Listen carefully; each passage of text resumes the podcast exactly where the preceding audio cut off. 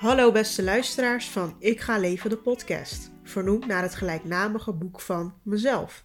Mijn naam is Lale Gul, ik ben je favoriete host, ik ben schrijfster, columnist bij het Parool en ik maak deze podcast met Umer Oejar. Umer is een lopende encyclopedie en ik heb veel vragen in het leven.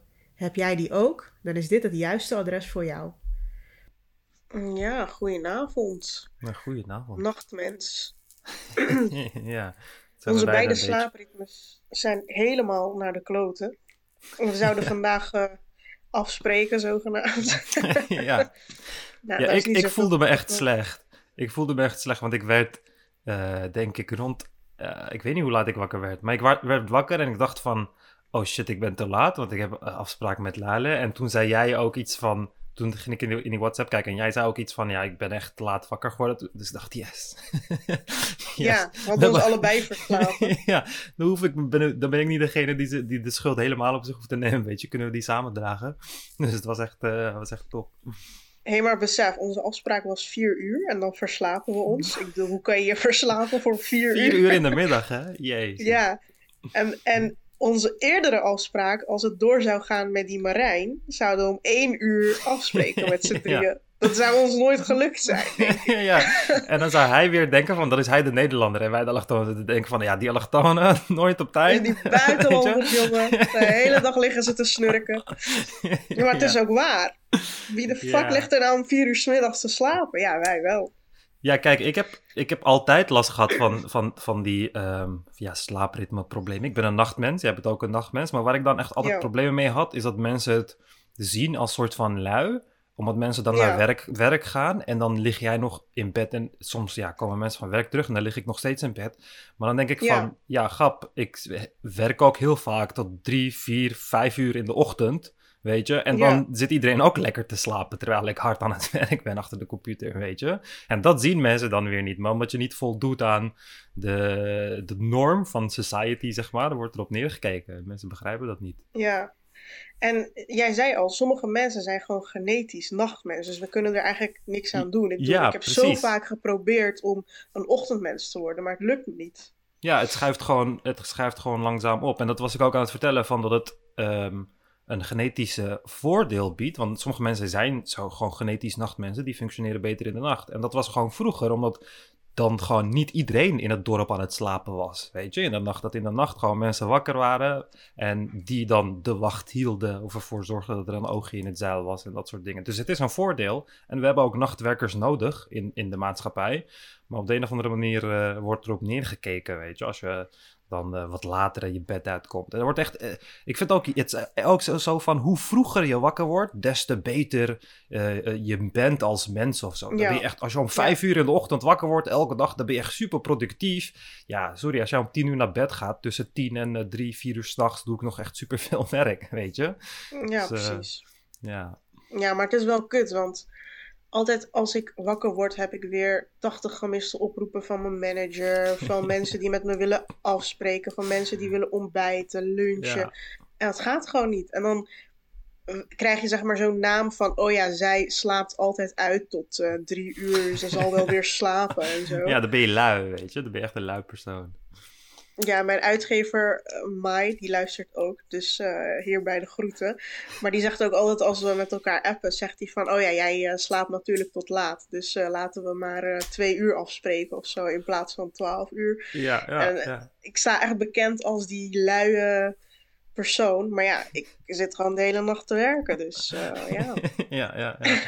ja, het komt mij ook altijd echt heel bekend voor. Ik vind het gewoon jammer dat erop neergekeken wordt Terwijl ik heb er wel altijd uh, wat aan gehad, weet je. Dat, uh, dat ik dan voor nachtwerk, weet je, bijvoorbeeld in Malta uh, met labwerk, was het dan dat je in de nacht, soms in het lab moet er dan iemand aanwezig zijn. En dat haatte iedereen altijd. En ik dacht van, ja, top. Er is gewoon helemaal niemand. Ik ben daar in mijn eentje, kan gewoon lekker rustig mijn ding doen.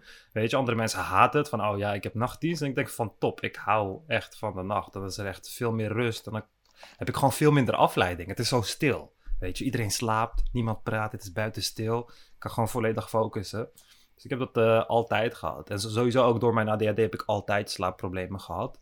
Maar ja, society die, uh, ja, die duwt je wel, ja, die laat je er gewoon kut over voelen. En dan denk je steeds van, oh, ik moet het fixen, ik moet het fixen, weet je. En dan fix je het en dan gaat het weer goed voor twee, drie weken. Maar vervolgens uh, schuift het langzaam weer op. Dus het is een soort van uh, spiraal die de hele tijd... Ja, ja maar het is eigenlijk ook heel um, eurocentrisch om zo te denken. Want in zuidelijke landen, want ik ben net terug uit Spanje, maar ook in Turkije en zo, je kan gewoon in Turkije is de apotheek om 12 uur s'nachts, 11 uur. Niet alleen de apotheek, alle winkels, kledingwinkels. Je, je kan 12 uur s'nachts nog steeds schoenen kopen. Je kan nog steeds ergens een soepje eten. En in Spanje precies hetzelfde. Alles was gewoon nog open. De Zara sluit daar om 11 uur of zo. Ja. Dat is toch gewoon gek. En weet ik veel wat, de winkelcentra zijn gewoon nog open. Ja, dus het is heel uh, West-Europees, dat alles om vijf uur, zes uur dicht gaat en dat het leven een soort van stopt.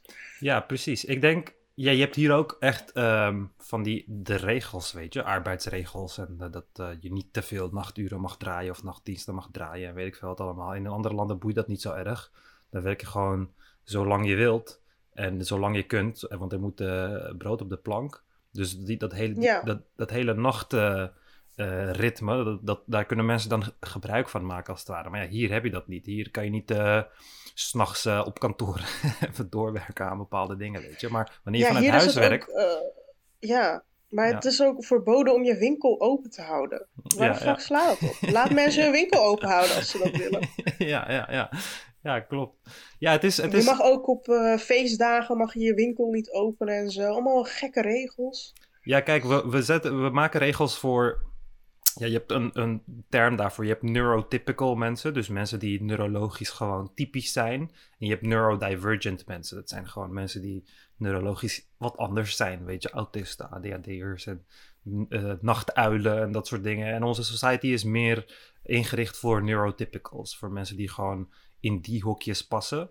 En als jij niet in die hokjes past, dan is het vrij moeilijk om uh, ja, je weg te vinden. Weet je, want de wereld is niet gemaakt voor mensen als jij. Het is gemaakt voor mensen die niet als jij zijn. Dus dan voel je je vaak daar niet uh, thuis. En dat kan voor heel veel mensen zorgen voor um, dat je niet het juiste pad vindt om iets van je leven te maken. En dat, dat is heel jammer, weet je. Terwijl je toch wel heel wat kan halen uit dat soort mensen, dat soort nachtuilen. Weet je, het hoeven niet per se schoonmakers te zijn die een nachtdienst draaien, weet je. Maar uh, ja. Ja, het is jammer. Eigenlijk is de, de Ramadan, vond, vond ik altijd de ideale tijd voor mij. Want tijdens de Ramadan is overdag gewoon alles uh, gesloten. Tenminste in het Midden-Oosten en in Turkije en zo. En na het avondeten uh, begint juist alles op te starten en te openen en zo. Vond ik altijd uh, ja, ja, ja. een soort van goede tijd voor mij. Ja, je hebt een Amerikaans spreekwoord van the early bird gets the worm. Maar het, het heeft een tweede deel wat altijd vergeten wordt. En het is eigenlijk the early bird gets the worm, but the second mouse gets the cheese. Weet je? En dat mhm. tweede deel van de tweede muis, die bij de muizenval aankomt, die krijgt de kaas. Want de eerste, die is dood gegaan. Weet je, het tweede deel van die spreekwoord, die heeft het over ons, weet je, de nachtmensen. Dan zijn die, die er later bij komen, die kunnen ook een voordeel uithalen. Maar dat vergeten we altijd. We focussen ons altijd op mensen die vroeg wakker worden. Weet je, dat, dat zijn dan harde werkers. Ja, dit is gewoon jammer. Ja. Ja. Ja, de reden voor onze afspraak was dat uh, jij naar mijn microfoon uh, zou kijken. Want uh, ja, iedereen klaagt erover. En ik ook, word er zelf ook scheidsziek van als ik de podcast terugluister. Dan denk ik, god, hoe moeilijk kan het zijn om gewoon verstaanbaar geluid te hebben. Ja. Want het gaat elke keer weer een beetje mis, hè? Ja. En daarom, die microfoon is nu zo wat in mijn mond. Zo dichtbij heb ik hem. Dus als het nu fout gaat, weet ik het ook niet. Ja. Ja, maar ik heb wel vaak, heb je dus- wel eens gehad dat uh, als je dat bij de radio moet verschijnen, weet ik wel, dat ze je constant eraan reminder van dichter bij de microfoon, dichter bij de microfoon, weet je. Nu begrijp ik waarom die mensen daar zo op aandringen. Want achteraf, wanneer uh, de recording dan uh, fout is, ja, dan denk je echt kut. Dat is echt moeilijk te, te fixen achteraf. Ja, ja, we gaan het vandaag. Je hebt trouwens niet naar mijn microfoon gekeken nog, maar ik hoop dat het dit keer gewoon goed gaat. Ik heb trouwens een disclaimer. Ik heb een paar wijntjes op als we dit opnemen. Echt? Want het is, ja, het is uh, tien uur s'avonds. En het is een beetje spontaan ontstaan. Ja. Dat we dit gingen opnemen. Ja, jij doet nooit uh, alcohol drinken, hè, volgens mij. Uh, nee, ik hou niet van alcohol. Ja, al alcohol... Echt? Ja, ik hou er... Kijk, ik hou ervan dat het soort van je anxiety weghaalt. Die social anxiety. Het is een beetje courage, weet je, zoals ze het noemen. Ehm, maar tegelijkertijd zorgt het ook voor dat ik ja, de controle verlies over mijn brein. Ik word er dom van. Dat is wat ik eh, heel erg heb. Mhm. Ik word er heel erg... Ja, minder scherp. Ja, en dat, dat vind ik niet zo leuk. Want ik ben iemand die dan... eh, ik ben een hele erge doordenker. Dus wanneer ik dan bepaalde dingen ga doen, op dat moment ga ik daar misschien niet aan denken. Maar het blijft wel echt in mijn brein. En dan ga ik de volgende dag denken oh, van wat de fuck heb ik gedaan en wat heb ik gezegd en weet ik veel wat allemaal. Terwijl het verder niemand boeit behalve mij. Dus eh, ja, en mijn, mijn vrienden Ja. wel, die, zijn, die, die houden allemaal van eh, alcohol. En ik, in de zomer vind ik het wel leuk om gewoon een biertje te drinken. Maar, eh, of een wijntje vind ik ook wel lekker, maar dan echt alleen als ik met vrienden ben. En het dan, ja, dat, dat ik dan op dezelfde level kom als het ware. Met mijn vrienden Ja. heb ik dat vaak, weet je. Gewoon wijntjes drinken en dan gewoon diepe gesprekken hebben. Dat vind ik wel leuk. Dan opent het een beetje ja, de barrières die je hebt eh, neergezet in bepaalde onderwerpen en zo. Dus dan helpt het wel om wat opener te zijn.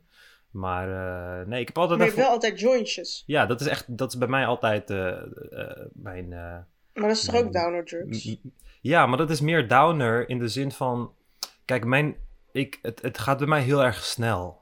Alles gaat heel erg snel, weet je, in mijn hoofd. En ehm, ik heb heel erg dat als ik dan ehm, een lange tijd niet heb gerookt, dat ik dan vrij. Als ik geen afleiding heb, dat ik dan heel snel hyperactief word, te snel praat. Weet je, ik praat van nature al snel, dan ga ik nog sneller praten en dan ga ik echt springen van hot naar her. En dat doe ik normaal al, wanneer ik echt jointjes aan het roken ben. Maar wanneer ik dat niet aan het doen Mhm. ben, heb ik daar veel meer last van.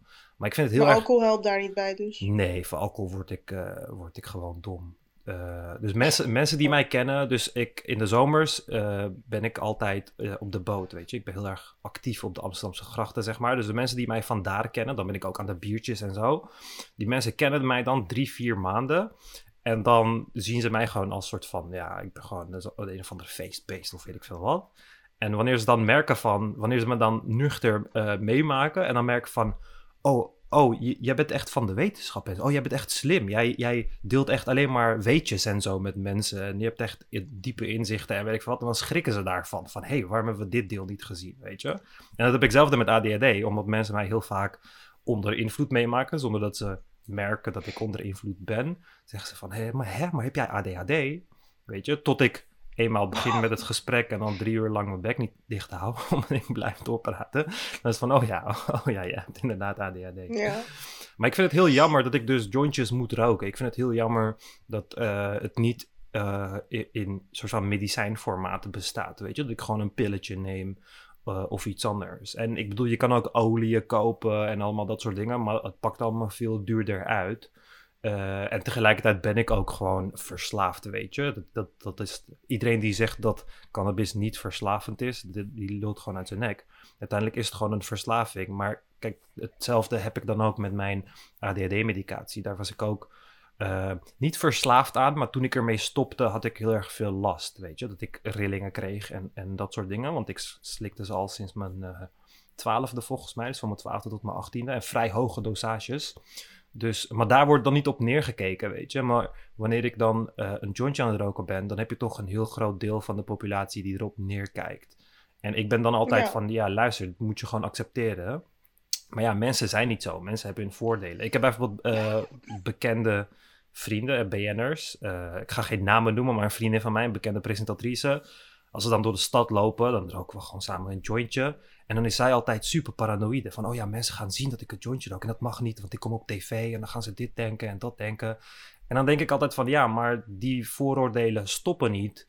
eh, als jij het in het geheim gaat doen. Weet je? Kijk, voor Mhm. mij is het dan van als mensen zeggen van... oh ja, jointjes maken je dom of lui... of je, je gaat niet kunnen praten en weet ik veel wat. En dat klopt voor heel veel mensen. Maar dat geldt voor alle Niet voor stoffen. jou. Ja, dat geldt voor alle stoffen zo. Kijk, mijn ADHD-medicatie maakt mij rustig. Maar als ik mijn ADHD-medicatie geef aan iemand zonder ADHD... maakt die persoon super druk. Want het is eigenlijk een stimulant voor eh, normale mensen, zeg maar. Dus het werkt bij iedereen heel anders. Maar het zijn alleen die, eh, ja, die vooroordelen die je eruit moet krijgen. En dat heeft voornamelijk te maken met het beeld dat eraan hangt. Als ik in plaats van een jointje roken een pilletje nam, ja, het zou niemand boeien. Maar nu is het van, oh, hij heeft een jointje in zijn hand, weet je. Dus Ja. dat is wat lastiger. Ja, er is ook zo'n theorie, ik weet niet eh, in hoeverre het klopt, maar dat de westerse maatschappij, zeg maar, eh, de, de westerse maatschappij is zogenaamd over het algemeen nuchterder dan Midden-Oosterse volkeren, want die zijn temperamentvoller, et cetera. Mhm. En eh, er is zo'n theorie dat dat komt omdat de westerse maatschappij alcohol nuttigt, zeg maar. Dat, Hmm. dat, dat mensen een beetje, ja, je krijgt meer maling aan dingen of zo. En je wordt Ja. er wat rustiger van. Ja, ja. En het, is, het werkt ook als een soort van uitlaatklep, weet je. Eh, ehm, Ja. En eh, daarom, ik zie het, het, het- ik zie het therapeutische van heel veel verschillende soorten middelen, zie ik wel in. En daarom vind ik het jammer dat, het begint nu wel op te komen, maar omdat bepaalde soorten drugs dus vroeger altijd op werd neergekeken, eh, en verboden was, het was illegaal. eh, daardoor konden ze niet echt onderzocht worden. En nu komt dat een beetje terug, weet je. Dat MDMA is bijvoorbeeld net eh, goedgekeurd voor gebruik tijdens therapieën. En eh, LSD, hetzelfde. Ketamine voor depressie bijvoorbeeld, werkt veel beter dan antidepressiva.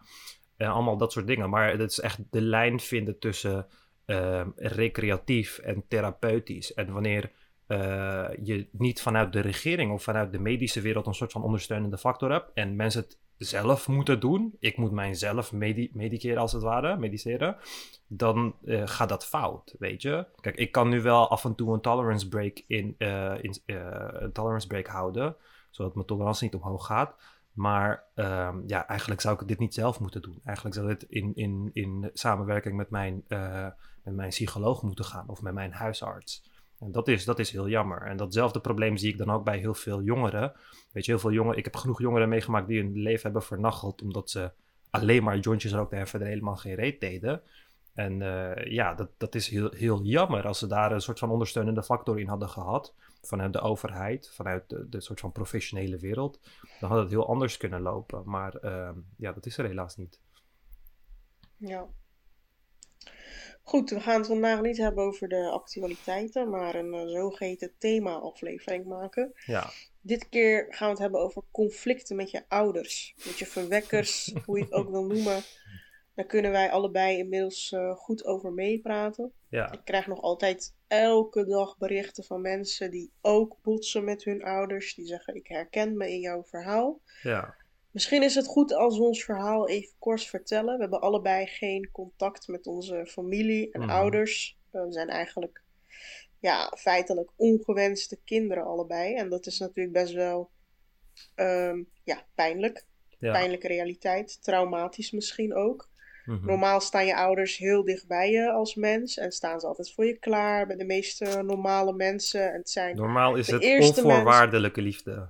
En bij ons is Ja, het en altijd het zijn- voorwaardelijk. De eerste mensen waar je dingen mee deelt. Hoogtepunten, dieptepunten, huwelijk, bevalling, ziekte, feestdagen, begrafenissen. Lief en leed eh, deel je ermee. Eh, ik ken vrienden en vriendinnen die gewoon zo close zijn met hun ouders dat ze er gewoon dagelijks mee appen, facetimen, alles tegen vertellen. Als Ja. ze, weet ik veel, een outfit nodig hebben, vragen ze aan hun moeder: hé, hey, wat vind jij, wat moet ik dragen? Als ze in de metro lastiggevallen worden, bellen ze hun moeder of vader van: hé, hey, weet je wat er net is gebeurd en zo. Mhm. En ik merk meestal, ik ben niet snel jaloers of zo, maar ik heb eigenlijk nooit zo'n hechte band gehad met een van mijn ouders of met mijn moeder. Ik ben ook de oudste kind, dus ik heb ook nooit een broer of zus gehad die zeg maar tegen mij zei van, hé, hey, het komt allemaal goed, niet stressen, ik ben er altijd voor je. Als je ergens niet uitkomt, bel me en ik ben er of zo. En dat hebben sommige mensen wel. Dat vind ik echt een eh, zegening. Ja, En ik heb dat natuurlijk inmiddels ook in mijn leven. Ik ben niet eenzaam of zo. En ik voel ook geen eh, leegte of gemis. Maar ik heb het van mensen waar ik geen bloedband mee heb. Ik moet het halen uit vrienden, vriendinnen, liefdesrelaties. Tot op zekere Mhm. hoogte mijn uitgever. En dat is mijn familie tussen aanhalingstekens. ja. Hoe zit dat bij jou? Ja, bij mij is het eh, heel erg hetzelfde, inderdaad. Ik heb nooit echt een ehm, liefdebol- liefdevolle band gehad met mijn ouders. Nooit echt zo'n relatie. Er, er is wel liefde geweest en ik heb ook wel go- goede momenten. Maar de slechte momenten die overheersen, als het ware.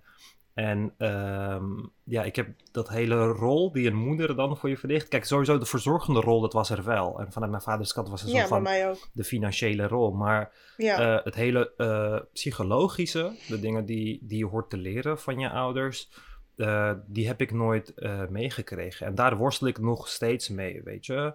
En wat jij ook zegt, dat je dat krijgt, dat je dat dan zoekt in je vrienden en de relaties. Dat heb ik ook altijd gehad. Mijn vrienden betekenen alles voor mij. En ik merk ook dat ik heel selectief ben in de mensen die ik toelaat in mijn leven. Uh, maar, maar de mensen die ik toelaat in mijn leven, dat de band daarmee wel echt super hecht is. Echt enorm hecht is. De liefde die ik voor mijn vrienden voel, dat is echt niet normaal, weet je.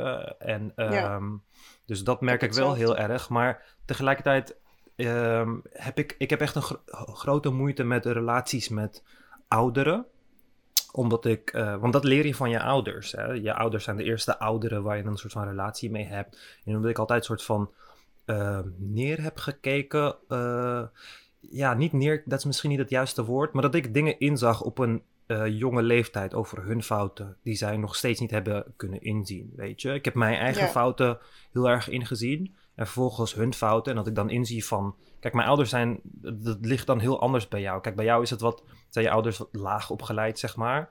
En bij mij zijn mijn ouders dan hoog opgeleid. En die hebben dan ook wel dingen bereikt. Maar de problemen zijn toch daar. En dat laat dan ook zien dat het niet per se met opleiding te maken heeft. Want um, het maakt niet uit hoe slim je bent. Je kan nog steeds voor uh, die, diezelfde dingen vallen. Maar op de een of andere manier is het voor hen niet mogelijk om hun fouten in te zien. Het is nog steeds 100% focussen op mijn fouten. Weet je, het is nog steeds dat ik de meest duivelse persoon op aarde ben. En uh, weet je, kijk, ik, mijn, mijn relatie met mijn ouders, dat is bij jou ook zo. Dat, is, dat zat vol met leugens en manipulatie. 100%. Want ik kon niet anders. Weet je, de waarheid. Er was geen ruimte voor de waarheid. Ik heb het heel vaak geprobeerd, maar er was geen ruimte voor de waarheid.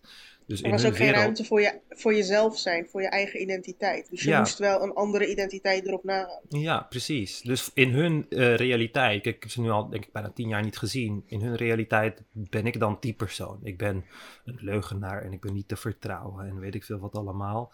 Terwijl ik helemaal open ben geweest over alles. Alles wat ik heb aangedaan, wat ik mijn ouders heb aangedaan, al mijn slechte punten, daar ben ik 100% open over. Voor al mijn vrienden, weet je, die weten daarover. Ik, ik, ik, ik schaam me daar niet voor, want ik ben echt.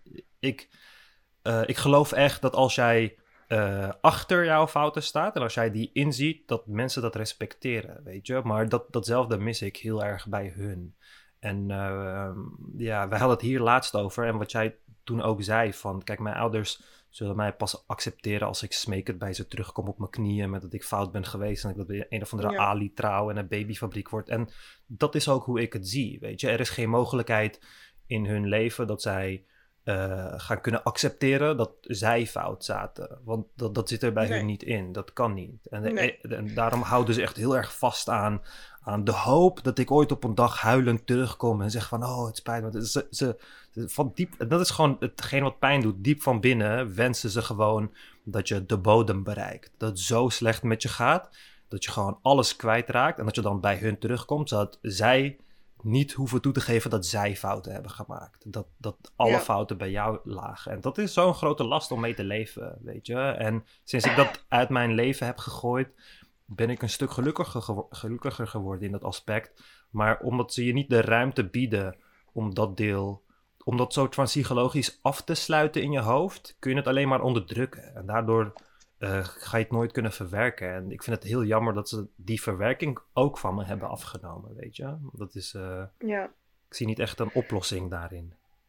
Ja, ik merk meestal als ik het heb over mijn situatie met mijn familie en zo, heel vaak begrijpen Nederlanders dat niet eens. Omdat zij, zij snappen het concept van die Turks-Islamitische. Ja, ik weet niet eens of het Turks is of Islamitisch. Ik weet niet eens wat het is. Maar in ieder geval dat concept van die eer, die hoogmoed, die ego.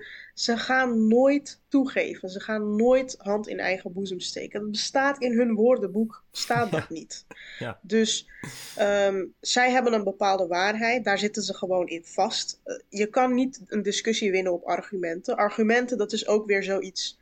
Het is een, beetje een Europese blik, weet je wel. Van ja, je kan het toch uitpraten. Je kan het toch. Uh, uitpraten, weet je wel, discussiëren, je kan het toch op argumenten winnen. Nee, dat kan niet. dat kan gewoon niet. Jij kan de meest, je kan de beste argumenten aanvoeren, maakt niet uit. Als zij zeggen dat jij fout zit, als zij zeggen dat jij een leugenaar bent, of weet ik veel wat, als zij zeggen dat jij een hoer bent, dat jij fout zit, dan zit jij gewoon fout. Maakt niet uit wat, wat jij zegt. En inderdaad, de enige manier om tot een verzoening te komen, is niet argumenten of uitpraten of water bij de wijn doen. Dat staat allemaal niet in hun, in hun woordenboek. Het is of wij passen ons helemaal aan aan hun wensen en we gaan op onze knieën zeggen we sorry, wij zijn het slechtste kind op aarde, wij hadden dit allemaal niet mogen doen. Alsjeblieft, uh, accepteer mijn smeekbedes. Ik kus jullie handen en jullie voeten tegelijk. En ik doe alles wat jullie willen. En ik draag een hoofddoek en ik ga trouwen en weet ik veel wat. Dan, in mijn geval dan, in jouw geval misschien wat anders. Maar alleen dan kunnen ze ons vergeven.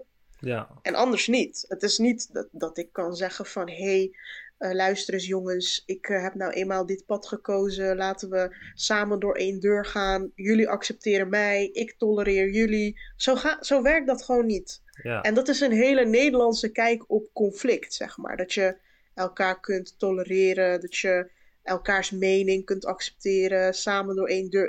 Zeg maar zo'n poldermodel. Ja. Maar heel veel Nederlanders beseffen niet dat dat gewoon iets heel Nederlands is. En dat Mhm. de rest van de wereld niet zo werkt, eigenlijk. En Ik dat vind ik altijd daar- best wel. Ik stond daar altijd best wel eh, versteld bij, zeg maar. Want ik heb dan, kijk, ik ken mijn huis als eh, dat er soms, dat er voornamelijk ruzie is, weet je. Al mijn herinneringen zijn gewoon geschreeuw eh, tussen mijn vader en moeder. En dat er dan Ja, geen verzoening is, maar er is ook, geen, er is ook niks uitgesproken. Het is gewoon van, we zijn zo uitgeput van het schreeuwen en het huilen, dat we gewoon naar bed gaan en de volgende dag doen we alsof er niks is gebeurd, weet je. precies. Maar na een tijdje e- eet dat, dat, dat vreet gewoon op. En na een tijdje wordt alles heel erg nep, omdat er nooit verwerking is. Er is nooit Ja. verzoening, verwerking. Al die dingen heb je nooit gehad. En ik dacht Het altijd... hangt gewoon in de lucht, die spanning. Het hangt gewoon Ja. de hele dag in de lucht. Ja, precies. En je doet gewoon alsof er niks gebeurd is. Ja, en naar buiten toe was het heel erg van... Naar buiten toe was het van, oh ja, perfecte familie en blij en dit en dat. En als ik dan de families van mijn vrienden zag, dan zag ik, dan zag ik gewoon een hele mooie familie. Een, een soort van goede band tussen vader en zoon, tussen vader en Ja. dochter, tussen zoon en moeder. En weet ik veel, allemaal de banden tussen, tussen de, de, de siblings, zeg maar, tussen broers en zussen. En als ik, dan dacht ik van, wow, dit is hoe het hoort. Dit is hoe, het, hoe een familie in elkaar hoort te steken. Maar soms als ik dan heel lang bij vrienden was, dat was echt op een hele jonge leeftijd. En als ik dan ook zo'n soort van die chinks in de armor zag, dat ze zeg maar eh, opeens ook ruzieën, weet je, dat familietje dat ik, dat ik als perfect zag, dat die ook aan het ruzieën was. Dan, toen dacht ik opeens van, oh, dit is ook nep. Eigenlijk ruzieën zij ook alleen maar en doen ze zich naar buiten toe voor als eh, gelukkig. Maar de echte realiteit was dat, eh, want het was in mijn hoofd was het echt een, een. Het was of je bent perfect, of je hebt de ruzies en dan doe je jezelf naar buiten voor als, als blij. En het middenweg, de realiteit dat ruzie maken 100% normaal is, dat iedereen het doet, dat het zelfs ongezond is als je helemaal geen ruzies maakt, weet je, dat het gewoon normaal is, maar dat het er gaat om hoe je omgaat met die ruzies. En dat je van ruzies Ja. letterlijk kan leren. Het zijn leren momenten. Het betekent letterlijk dat iemand ergens mee zit en dat het hem te veel is geworden, weet je. Dus het zijn momenten om op te lossen. En dat doen mensen. Volwassen mensen doen dat. Dat is iets wat je meekrijgt op een jonge leeftijd vanuit je ouders, door de manier hoe jouw ouders dat hebben aangepakt. En als ik kijk naar hoe mijn vrienden bepaalde ruzies aanpakken, hoe liefdevol ze zijn, hoe ze gelijk over willen gaan op een oplossing. Terwijl ik bij Mhm. mezelf toch merk dat ik heel veel moeite heb met loslaten als ik boos ben op iemand. Of vergeven. Of, eh, eh, of zo snel mogelijk naar vrede en oplossingen willen gaan. Dat, dat, daar heb ik dan heel erg veel moeite mee, omdat ik dat dan niet heb meegekregen, weet je. Dus dat, daar probeer ik al heel lang aan te werken met, met, mijn, eh, met mijn psycholoog. Maar ehm, ja, ik merk wel dat als jij die dingen niet gewoon he- heel simpel hebt meegekregen vanaf je jeugd, iets wat eigenlijk heel, heel makkelijk te doen zou zijn, dan eh, duurt, eh, duurt, kost het je veel meer energie en aandacht en tijd om dat op een latere leeftijd te fixen. Weet je, één jaar aan gemiste ontwikkeling in je jeugd kan letterlijk vijf tot tien jaar aan therapie betekenen. Om dat op een andere manier weer op te lossen. Want die dingen aanleren op een latere leeftijd is gewoon heel moeilijk. En ja, dat zie ik ook bij hun, weet je. Ze hebben gewoon een slechte jeugd gehad. En daardoor doen ze die dingen. Maar ja, dat is geen vrijbrief om dan niet bewust te zijn van je fouten. En dat is hetgeen wat ik, waar ik altijd mee heb gezeten. Het feit dat ik nooit een sorry heb gehoord. Weet je, nooit. Nooit een sorry. Wij zaten fout. Nooit gehoord. En ik weet niet of jij dat ook had, maar wanneer ik ze dan ging beargumenteren, dat ik dingen ging beargumenteren en ging corner. Dat ik letterlijk met mijn broertje en mijn zusje erbij, dat ik zei van luister, dit is wat je doet. We zien het allemaal, dit is wat je doet. Ga gewoon met een, kijk, je hebt mij naar duizend psychologen gestuurd omdat ik zogenaamd gek zou zijn en ik zou evil zijn en weet ik veel wat allemaal. Er is helemaal niks uitgekomen. Ik ben bij zoveel psychologen langs gegaan. Ga jij eens naar de psycholoog en laat de kinderen eens praten over jou in plaats van dat, je, dat, dat jij alle, vanuit jouw uh, kant uh, vertelt. En als ik er dan een soort van corner met mijn broertje en mijn zusje erbij, dan is het van, oh kijk hoe evil jij bent. Je zet je broertje en, en je zusje ook tegen mij op. En dan gaan ze gelijk dreigen met, oh moet ik dan weggaan en zelfmoord plegen en weet ik veel wat allemaal. En elke van deze challenges zien ze als een test van God. En dat maakt me zo, zo gek alles is een test van God. Zodra het ze niet uh, uh, aanstaat, dan is het ja, dit moet wel een test van God zijn. Weet je, ik moet nu kiezen tussen mijn kind of de islam. Dit is maar, dit is een test van God, 100%. Weet je, en dat, dat, is zo, dat is zo debiel. Dat is echt zo debiel. Ja, wat ik het zwaarst vond. Kijk, normaal heb je zeg maar ruzie, zoals in je relatie of zo. Dan heb je ruzie, dan heb je gewoon oneenigheid over iets. Je denkt gewoon anders over iets maakt niet uit, kan. Ben je even boos op elkaar, maar dan werk je aan een soort oplossing. Maar je kan alleen naar een oplossing werken als je, op, als je soort van op dezelfde frequentie communiceert. Ja. Dus jij zegt iets, diegene countert dat of countert het niet. Dan zeg jij je tweede argument, diegene gaat erop in, weet je wel. Dan kom je tot een oplossing. Een van de twee geeft uiteindelijk toe van oké, je hebt ook wel een beetje gelijk of zo. En dan los je het op. Ja. Normaal heb ik nooit problemen met ruzies oplossen, behalve met mijn ouders, want daar was een oplossing gewoon niet mogelijk. Want je communiceert totaal langs elkaar heen. Je, je mhm. communiceert niet op dezelfde level, want jij zegt iets, maar zij reageren dan altijd verontwaardigd. En je komt nergens met verontwaardiging, want als jij, als jij op alles wat ik zeg zegt van hoe kan je dat je strot uitkrijgen, ik heb jou gebaard, ik ga mijn moedermelk niet halal verklaren voor jou. Had ik maar een steen gebaard. Uh, waar heb ik dit aan verdiend? Uh, ik ga zelfmoord plegen, inderdaad. Het is drama, drama, drama. En dat komt meestal omdat zij ook geen goede uh, band met hun ouders hebben of niet goed zijn opgevoed. Dus het is generatielang opgestapelde trauma, mm waar ze jou ook mee willen opzadelen. Ja. Ze willen eigenlijk dat jij die trauma overneemt, dat trauma. En ja, dat jij, ik weet niet dat jij ook zo wordt of zo, maar je communiceert totaal niet met elkaar. Het is gewoon over en weer geschreeuw, totdat je het opgeeft, omdat jij wel rationeel bent en zij niet. En dan gaan zij weer iets super beledigends zeggen tegenover jou, wat jij niet meer trekt, zoals in mijn geval was het van je bent gewoon een kankerhoer of zo. Of uh, ga, maar, uh, ga maar naar buiten, ga maar de hoer uithangen of zo. Omdat ze gewoon niet, ja, gewoon geen argument meer hebben.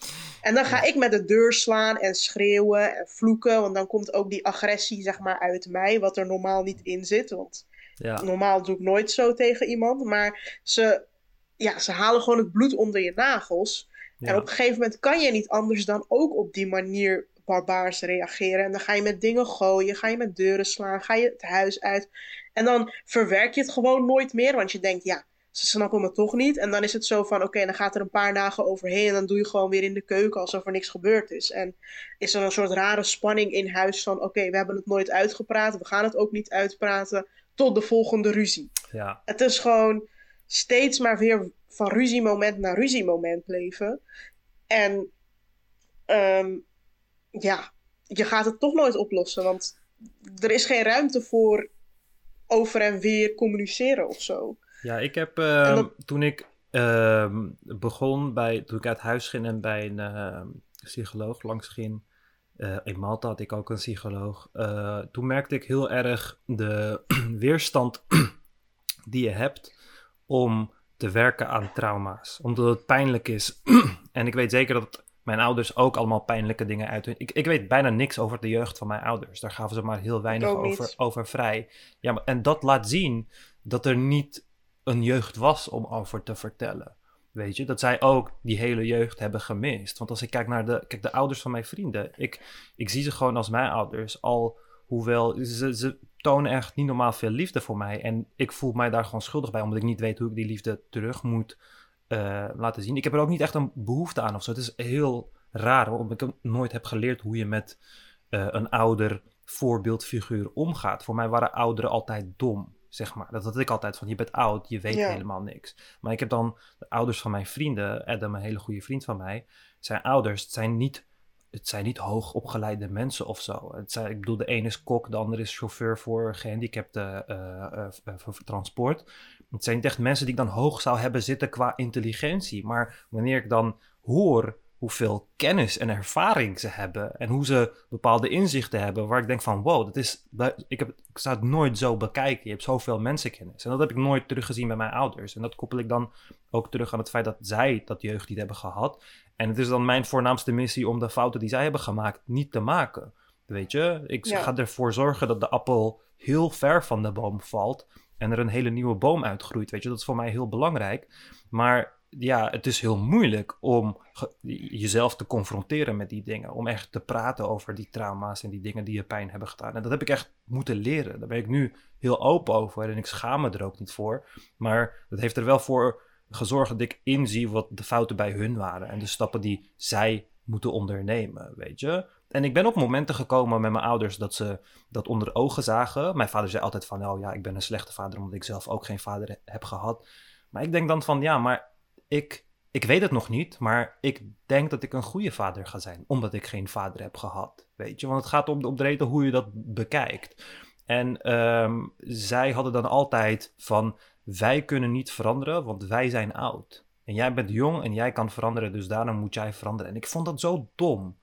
Dat vond ik zo dom, weet je. Want ja, jij bent ook niet veranderd toen je, oud, toen je jong was. Dus ja, dan zeg je eigenlijk tegen mij van, ja, als je koppig genoeg blijft en dan oud genoeg wordt, dan hoef je helemaal niet meer te veranderen, want dan ben je oud. Weet je, terwijl je juist heel veel kan leren van je kinderen. Je kan zoveel leren van je kinderen, want het is een leermoment, het opvoeden van de kinderen. Maar daar hebben ze nooit de ruimte voor gegeven. Het was altijd van, wij weten beter, want wij zijn ouder.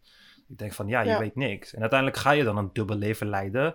En dan, ja, dan zak je helemaal weg als een soort van eh, duivel in hun ogen. Maar ja, ik, ik, ja, het boeit mij vrij weinig wat ze over mij zeggen, weet je. Ik bedoel, de, de mensen in mijn omgeving, die kennen mij. Mijn ouders kennen mij totaal niet, weet je. Ik heb altijd een dubbel leven geleid en ze hebben me nu al tien jaar niet gesproken. Maar ja, in hun hoofd eh, ja, ben ik nog steeds de allergrootste duivel waarschijnlijk. Dus het is heel lastig om daar iets in te vinden. En ja, je vrienden, mijn vrienden begrijpen het ook niet. Hè? Die zeggen dan van, ja, maar zou je niet naar je ouders willen toegaan om even met ze te praten? En weet ik veel wat allemaal. Ja. En ze denken dan altijd van, want ze horen eh, eh, eh, de, verhalen van mijn kant. En dan denken ze van, ja, maar een verhaal heeft altijd twee kanten, weet je. Dus hoe zien Ja, jouw ouders dit? Mijn vrienden zeiden letterlijk van, kom, we gaan gewoon met z'n allen naar je ouders en dan gaan wij ook praten. En dan denk ik van, ja, maar je kent mijn ouders niet. En mijn moeder heeft Ja. wel een paar keer eh, contact met mij opgenomen. Eh, ja, contact. Het was voornamelijk dreigementen en manipulaties en weet ik veel wat allemaal. Toen mijn zusje uit huis ging, toen ik een keer met mijn zusje wilde afspreken, toen zei ze van, ja, je hebt een vriendin en je bent op het duivelse pad en ik wil niet dat je zusje daarmee te maken heeft en weet ik veel wat. En toen mijn zusje uit huis ging, zei ze tegen mijn zusje van, ja, ik heb aangifte gedaan bij de politie voor poging tot moord, letterlijk. Mijn zusje eh, rende weg uit het huis. Ik was toen in Malta en mijn zusje rende weg uit het huis. En mijn moeder ze had een huisje gevonden, een containerwoning, studentenwoning. Dus ze rende weg, ze ging weg. En mijn moeder stuurt haar een, eh, een bericht van... ik heb aangifte gedaan bij de politie voor poging tot moord... omdat jij mij bijna een hartaanval hebt bezorgd. Ik ben net bij het politiebureau vandaan. Ze zoeken je nu en ze komen je halen. Dus als je niet de gevangenis in wilt, kom nu terug. Dat zegt, mijn, dat zegt mijn moeder. Mijn moeder zit gewoon bij de stadsdeelraad PVDA. Ze was de baas van Miligurus. Ze is een hoogopgeleide dame. Dit zeg jij tegen een 19-jarige eh, eh, student die aan de universiteit gaat studeren. Een, fuck, mijn zusje is fucking slim. Dit, dit roep jij tegen zo'n meisje. Je gelooft dat het meisje dit gaat geloven. Dat jij aangifte hebt gedaan voor poging tot moord. Omdat ze je bijna een hartaanval heeft bezorgd, weet je. Dus dat soort dingen, wanneer ik... En dat deel ik dan met mijn vrienden, weet je. Dan zeg ik van, kijk, kijk, dit is, dit is wat mijn moeder zegt. Dit is... eh, dit is het, het, het, het, brein waar ik dan volgens jullie mee moet discussiëren. Snappen jullie dan dat ik daar niet mee kan discussiëren. Het is niet als jullie ouders. Je kan er geen, je kan er geen reden in vinden. Ik, ik heb mijn hele jeugd weggegooid om, eh, om, om een soort van te kunnen connecten met hun. En ik was een fucking kind. En 100% dat ik het niet goed heb aangepakt. Ik was een verschrikkelijk kind. Ik heb ook allemaal fouten gemaakt. Maar ik was een kind, weet je. En zij waren de ouder. En de rol van die ouder hebben ze echt nooit kunnen, kunnen, kunnen volbrengen. En ja, het is heel moeilijk om dat aan mensen te, te, te, te, te doen begrijpen. Want ja, die band met die ouder, dat is heilig voor mensen, weet je. Bloed is, uh, weet ik veel wat allemaal het spreekwoord, ja. dat bloed heilig is of dikker is dan weet ik veel wat. Dus uh, ja, maar dat geldt niet voor iedereen, weet je. Je ouders kunnen wel je ouders zijn, maar het enige wat die ouder je ouder maakt is uh, dat, dat ze je eruit hebben gepoept. En verder, ja, is het, ja, dan zijn ze gewoon automatisch je ouder. Maar alle andere dingen, ja, ik bedoel, je, je ouders kunnen je ook uh, mishandelen of verkrachten of weet ik veel wat allemaal doen. En dat betekent niet dat, het, dat ze toch nog van je houden of toch nog om je geven. Ze kunnen toch die fouten maken. En dat is uh, ja. belangrijk om in te zien. Ja, dat, dat wat je, je snijdt een heel mooi punt aan. Je voelde je heel erg onbegrepen, omdat je niet echt aan anderen kunt uitleggen, omdat die jouw ouders niet kennen. En dat heb ik dus eigenlijk een, basically met heel Nederland, of nee, heel Nederland, iedereen die mijn boek heeft gelezen. In mijn boek heb ik het over dat ik mijn moeder af en toe een monster vind. En dat soort bewoordingen gebruik ik dan. En ik noem ze de verwekkers, et cetera. En dan zeggen heel veel mensen van, maar dat is toch super hard? Dat is toch super hard? Hoe kan je dat? Je eigen bloedeigen moeder, weet je wel? Maar ja. ik voel me daar ook 100% onbegrepen. Zelfs bij mijn eigen vrienden, zelfs bij de mensen die het meest dicht bij me staan, omdat ze het gewoon niet snappen. En kijk, mijn moeder is van buiten, ik bedoel, ze is een lieve vrouw voor heel veel mensen, weet je. Ze maakt eten, ze is gastvrij, ze heeft mooie kleding aan, ze is goed lachs, maakt met iedereen grapjes, zegt iedereen gedag. Dus dan denk je, huh, hoe kan dit een monster zijn? Dat boek klopt van geen kant. Ze liegt gewoon alles bij elkaar. Maar dat is het nou juist. Jullie kennen mijn moeder niet hoe zij binnenshuis is. Ik heb gewoon zoveel traumatische ervaringen met ruzies met haar, die gewoon mij nachtenlang wakker hebben gehouden en hebben laten huilen, et cetera. De gewoon dat ik jarenlang in een identiteitscrisis heb gezeten, ja. dubbel levens erop heb gehouden, omdat ik niet mezelf mocht zijn van haar. Omdat zij gewoon, uh, hoe noem je dat, katholieker is dan de paus, omdat zij zo rechtlijnig, zo koppig is met haar eigen waarheid.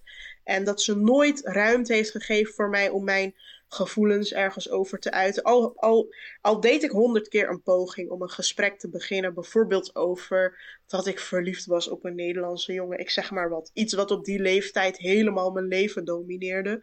Ja. Dan was daar geen ruimte voor. Dan was het zo van. Nee, dan ben je mijn dochter niet meer. Klaar, dat is de eerste zin die zij zegt. Hoe kan je dat ja, zeggen? Dus. En dan snappen ze dat niet, hoe ik daarbij kom. En dat dat, uh, die onbegrip die mensen hebben, dat maakt je ook heel eenzaam. Bijvoorbeeld heel veel mensen die dit nu luisteren van ons, zullen, zullen zeggen van, ah joh, ze zullen stiekem toch wel trots zijn op jullie. En dan denk ik, donder straalt nog een end op, want je snapt er weer geen moer van. Ik bedoel, heel veel mensen die, die tegen mij zeggen, ook andere schrijvers en zo, waar ik dan mee eet, die, uh, dan vertel ik een heel verhaal of zo, dan hebben ze mijn boek gelezen en zo, en dan zeggen ze, ja, maar Lana, stiekem, heel stiekem, zou je moeder toch wel enorm trots op jou zijn. Of dat soort dingen, weet je. En dan denk ik, ja, het maakt me ergens gewoon boos, omdat ik denk van, nee, ze zijn niet stiekem. Hoe bedoel je trots? Hoe kan je dat in je hoofd halen? Ze haten nog meer dan ooit. En dus, zeg maar, ik irriteer me eraan dat niemand het begrijpt. Ook niet na, dat, na mijn uitleg en weet ik veel wat. En maar aan de andere kant probeer ik een soort van zacht te reageren, omdat ik denk, ja, die mensen kunnen er ook niks aan doen dat ze het niet begrijpen. Kijk, vanuit Nederlands oogpunt gezien, Nederlanders snappen dit op geen enkele manier. Hè. Ze, zien jou, ze zien mij. Waarom zouden ze ons niet accepteren, waar onze familie? Ze denken, hun, jullie zijn toch goed bezig, verbaal begaafd, intelligent, hoog opgeleid, succesvol. Dat zijn de dingen die het waar het leven om draait voor Nederlanders, voor Europeanen, voor westerse mensen. Ze denken, ja, was, was mijn kind maar zo. Je bent hartstikke slim, je bent aardig, je staat voor iedereen klaar, je bent niet op je mondje gevallen. Maar dat is dus het punt wat zij niet snappen. Vanuit onze families, hun perspectief, zijn wij helemaal niet succesvol en goede kinderen en aardig en weet ik veel wat. Wij zijn gewoon de duivel zelf. Ik ben de grootste hoer die er bestaat voor mijn moeder. En dan weet ze nog niet eens de helft van wat ik allemaal uitspook. Dus puur op die ene helft, wat ze dan hier en daar hoort, ben ik al de grootste hoer. Maar dat is gewoon puur omdat ik überhaupt buitenechtelijke relaties aanga of zo. met, met Nederlandse jongens en zo. Dat is al zoiets verschrikkelijks voor ze. En ze zien die hele poging van mij om uit het geloof te stappen en een boek erover te schrijven als één grote poging om gewoon de slet uit te kunnen hangen in alle vrijheid. En daar Mhm. hebben ze deels gelijk in, want ik vind dat gewoon een. eh, ik vind dat je gewoon mag genieten van het leven, et cetera. Maar ik sta natuurlijk ook ideologisch gewoon niet achter het geloof. En Ja. hun waanzin, cultuur en hun stomme ideeën over eer en weet ik veel wat. Ja, Maar heel vaak wordt dat gewoon niet begrepen. En ja, dat is gewoon. eh, Maar ik snap het ook wel. Kijk, Nederlanders zijn natuurlijk al. Die hebben gewoon niet zo'n cultuur. Die hebben niet zulke mensen om zich heen. Die Ja. zijn al zo gewend aan vrijheden, deze manier van leven. In de Nederlandse cultuur is het normaal dat je je dochter op haar, op haar vijftiende met een of andere Jeroen thuiskomt. Dat haar vader zegt: Hier liggen de condooms in de la van de badkamer. Dat is de fucking Nederlandse cultuur. De Ja. Nederlandse cultuur is dat jouw dochter op TikTok en Instagram foto's heeft met bikini en sexy dansjes doet. En dat niemand daar een probleem mee heeft. Sterker nog, als ze daar geld mee verdient, is iedereen trots op haar. Want dan doet iedereen, je weet je, ze doet gewoon er. eh, al was ze pornoster. Als dat Ja. haar passie is, als dat haar hobby is, als zij daar een inkomen uit wil halen. Be my guest. Dat is Ja. de fucking Nederlandse cultuur. En dan kom ik vertellen dat ik ruzie had omdat ik mijn fucking hoofddoek af wilde doen. Dat ik niet mee op schoolreisje mocht. Dat ik geen jeans aan mocht. Dat ik niet naar een feestje mocht. Dat, ik Ja. mocht niet eens s'avonds op straat zijn. Ik werd opgehaald van mijn werk door mijn vader. Dus het, is, het zijn twee werelden die niet eens in de buurt van elkaar zitten. Ook al leven ze in hetzelfde land of dezelfde stad. Het is zo'n wereld van verschil. Het is eigenlijk gekkigheid dat dit überhaupt. Dat je überhaupt deze twee werelden wil combineren. Want het is gewoon. ja. Het is gewoon. De mentaliteit is totaal anders. Ja, ik denk wat belangrijk is om te realiseren hoe dat is, is ehm, heel goed in je hoofd houden dat het voor deze mensen is deze wereld nep.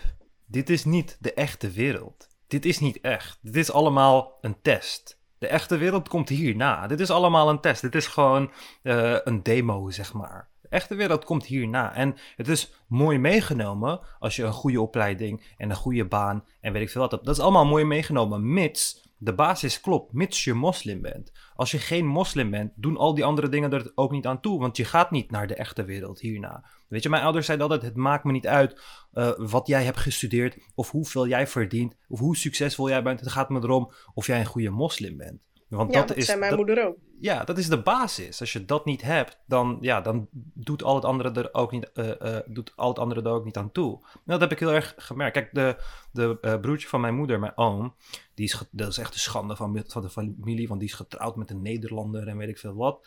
En hij is twee keer de cel in geweest, volgens mij, voor hij heeft mensen neergestoken of weet ik veel wat. Een, een, iets met zaken of zo en dan ging het fout en toen heeft hij iemand neergestoken. Mijn moeder ging gewoon bij hem langs in de gevangenis. Die zorgde voor al zijn zaakjes, die gaf hem geld. Zorgde dat zijn huis in orde was, de kinderen in orde was en weet ik wat. Heeft iemand neergestoken. Kijk, ik vind niet dat je iemand moet, ehm, moet eh, verlaten of dat je hem afschrijft omdat hij iemand heeft neergestoken. Maar hij heeft iemand neergestoken. Het enige wat ik heb gedaan is dat ik heb gezegd dat ik niet meer in een... ja, maar ik heb niemand neergestoken. Maar in mijn moeders hoofd ben ik zoveel erger dan iemand die iemand heeft neergestoken. En dat is, Ja. het is zo raar. Het is zo raar. En dat, dat gaat er bij heel veel mensen niet in, weet je. Je kan het alleen zien als... eh, kijk, hetgeen wat wij hebben gedaan is de grootste zonde die er bestaat. Dus je moet het een beetje zien als alsof wij eh, allemaal kindertjes aan het verkrachten waren of zo, weet je. En dan kan je, Ja. dan kan je begrijpen waarom je ouders dan echt helemaal niet trots op je gaan zijn of weet ik veel wat. Want in hun hoofd heb je letterlijk de grootste zonde begaan die je maar kan begaan. Het is erger dan moord. Het is letterlijk erger dan moord. En dat, dat gaat er bij heel veel mensen niet in. En het is ook niet compatibel met deze tijd of, of dit land. Maar ja, dat, dat- het, het is wel aanwezig. En het is gewoon heel lastig om daarmee te leren leven dan. Zie jij het ooit goed komen? Die vraag krijg ik heel vaak. Ehm, nee, kijk, ik heb, ik heb ontzettend veel behoefte aan closure. Letterlijk gewoon closure. Weet je, want ik ken mijn moeder. Mijn moeder luistert op dit moment naar deze... Hoi, hoi John. Mijn moeder luistert op dit moment naar deze podcast 100%. Mijn moeder heeft me het hele leven lang geslagen. Ik blokkeerde er altijd overal, want ze had altijd kritiek op dingen die ik op mijn Facebook schreef en weet ik veel wat. En mijn moeder was dan echt iemand die dan een, Facebook-account aan ging maken van de kat, van onze kat. die had dan zijn eigen profiel. En dan ging ze me daarmee toevoegen om me daarmee te bespioneren en zo, weet je. Dus uh, ik weet 100% zeker dat ze alles op dit moment volgt en er ook niet heel blij mee is. Want uh, uh, ja, haar grootste angst was altijd dat de waarheid boven tafel komt, weet je. Ik bedoel, mijn moeder heeft een vrij hoge positie in de Turkse gemeenschap. Ze is een soort van de opper Turk van de Turkse vrouwen in uh, Noord-Holland. En jij bent de vuile was aan het buiten aan het hangen, net als dat ik heb ja, gedaan met mijn Ja, precies. En dat is het vertel... ergste wat je kan doen. Ja, maar het, het, wat ik haat is, ik vertel alleen de waarheid. Weet je, ik vertel alleen de waarheid. Letterlijk wat ik heb meegemaakt. Mensen houden niet van de waarheid. Ja, ja, en dat mag dus niet naar buiten komen. Terwijl deze dingen gebeuren overal, in elk gezin. Weet je, als je nu denkt van, oh ja, mijn vriendinnen gaan nu dit over mij denken of dat over mij denken. Ja, dan moet je ervoor zorgen dat je die problemen oplost. Dat je ervan leert en dat je ze oplost en niet dat je ze opkropt. En doet alsof er helemaal niks aan de hand is. Want op de lange termijn doe je niet alleen jezelf schade, maar je kinderen ook schade. Weet je hoeveel emotioneel, weet je wat voor dingen ik allemaal moet gaan verwerken? Letterlijk, de baggage die ik moet verwerken is zo immens. Dat ik er waarschijnlijk nog 20, 30 jaar mee bezig ga zijn om het helemaal op te lossen. If ever. Als, of het ooit gaat gebeuren, dat weet ik niet eens. Weet je? En daar ben ik ontzettend bang voor. Want ik weet dat hele simpele dingen, gewoon hele simpele pedagogische fouten, ervoor gaan zorgen dat je kan zorgen voor 40, 50, 60 jaar lang leed in de toekomst van je kinderen en, en dat van anderen. En dat, dat zien ze niet in, want het is allemaal niet belangrijk. Islam staat helemaal bovenaan. En dan denk ik van Oké, als je gelooft dat ik ga branden, als je dat echt daadwerkelijk gelooft, laat me dan nu gelukkig zijn. Als het toch zeker is dat ik ga boeten voor mijn daden en ik ga in het vuur tot mijn huid wegschroeit en er nieuw huid groeit en het weer wegschroeit tot in de eeuwigheid. Als je daadwerkelijk gelooft dat ik op die manier gestraft ga worden, waarom doe je dan zo erg je best om mij in het heden nog steeds te straffen. Laat me genieten van deze wereld dan. Laat me genieten van deze wereld. Ik, ik ben bereid om te branden. Ben ik bereid. Maar laat me met rust en gun me mijn closure. En um, gewoon genieten van deze wereld. Ik vind het gewoon zo absurd, weet je. Dat, dat, ze, dat, ze, het kost dat het kost alles. Uh, uh, uh, proberen om je toch het leven zuur te maken. Zelfs wanneer je die afstand hebt genomen. Maar dat hebben ze ook nodig voor hun eigen closure, weet je. Dat hele dat ik mhm. terugkom en huilend terugkom op mijn knieën en zo. Het is niet alleen voor mij dat ze dat willen. Het is voor hun eigen peace of mind dat ze dat willen. Gewoon hun eigen closure. En dan denken ze dat iets gaat oplossen. Dat ze een, een gevoel van rust gaan krijgen. Dat ze denken van, oh ja, al die tijd hadden we het goed gedaan. Je hebt het niet goed gedaan. En de enige manier dat je je goed gaat voelen en dat kan loslaten is als je accepteert dat je het niet goed hebt gedaan. Net zoals ik het heb accepteerd dat ik niet goed heb gedaan. En ik was een kind. Ik was een fucking kind. Je bent een volwassen persoon. Je hoeft letterlijk alleen te accepteren dat je het, uh, dat je het fout hebt gedaan. En je hoeft verder alleen maar sorry te zeggen. Dat is het enige wat je nodig hebt. Het voelt zo goed. Zo ontzettend goed. Ik weet dat het in het begin kut kan voelen en zwaar kan zijn. Maar het voelt zo goed om een fout onder ogen te zien en dat te verwerken dat sorry te zeggen en onder ogen te zien en te verwerken. Dat is de enige manier dat je kan groeien in het leven. En deze mensen zijn zo bang om toe te geven dat ze een fout hebben gemaakt, dat ze niet groeien. Ze groeien gewoon niet, weet je. Ik heb mijn ouders nooit in dat opzicht zien groeien. Het zijn altijd dezelfde mensen gebleven. Dat ik denk van, ik groei nog elk jaar. Letterlijk nog elk jaar. Dat ik terugdenk aan mezelf van vorig jaar en denk van, oh, dat en dat en dat was echt dom. Waren echt domme dingen die ik heb gedaan. En die inzicht zorgt ervoor dat je ervan leert en die dingen niet herhaalt. En het feit dat ik dat moet vertellen, het feit dat ik dat als 14, 15-jarige aan mijn ouders moest vertellen.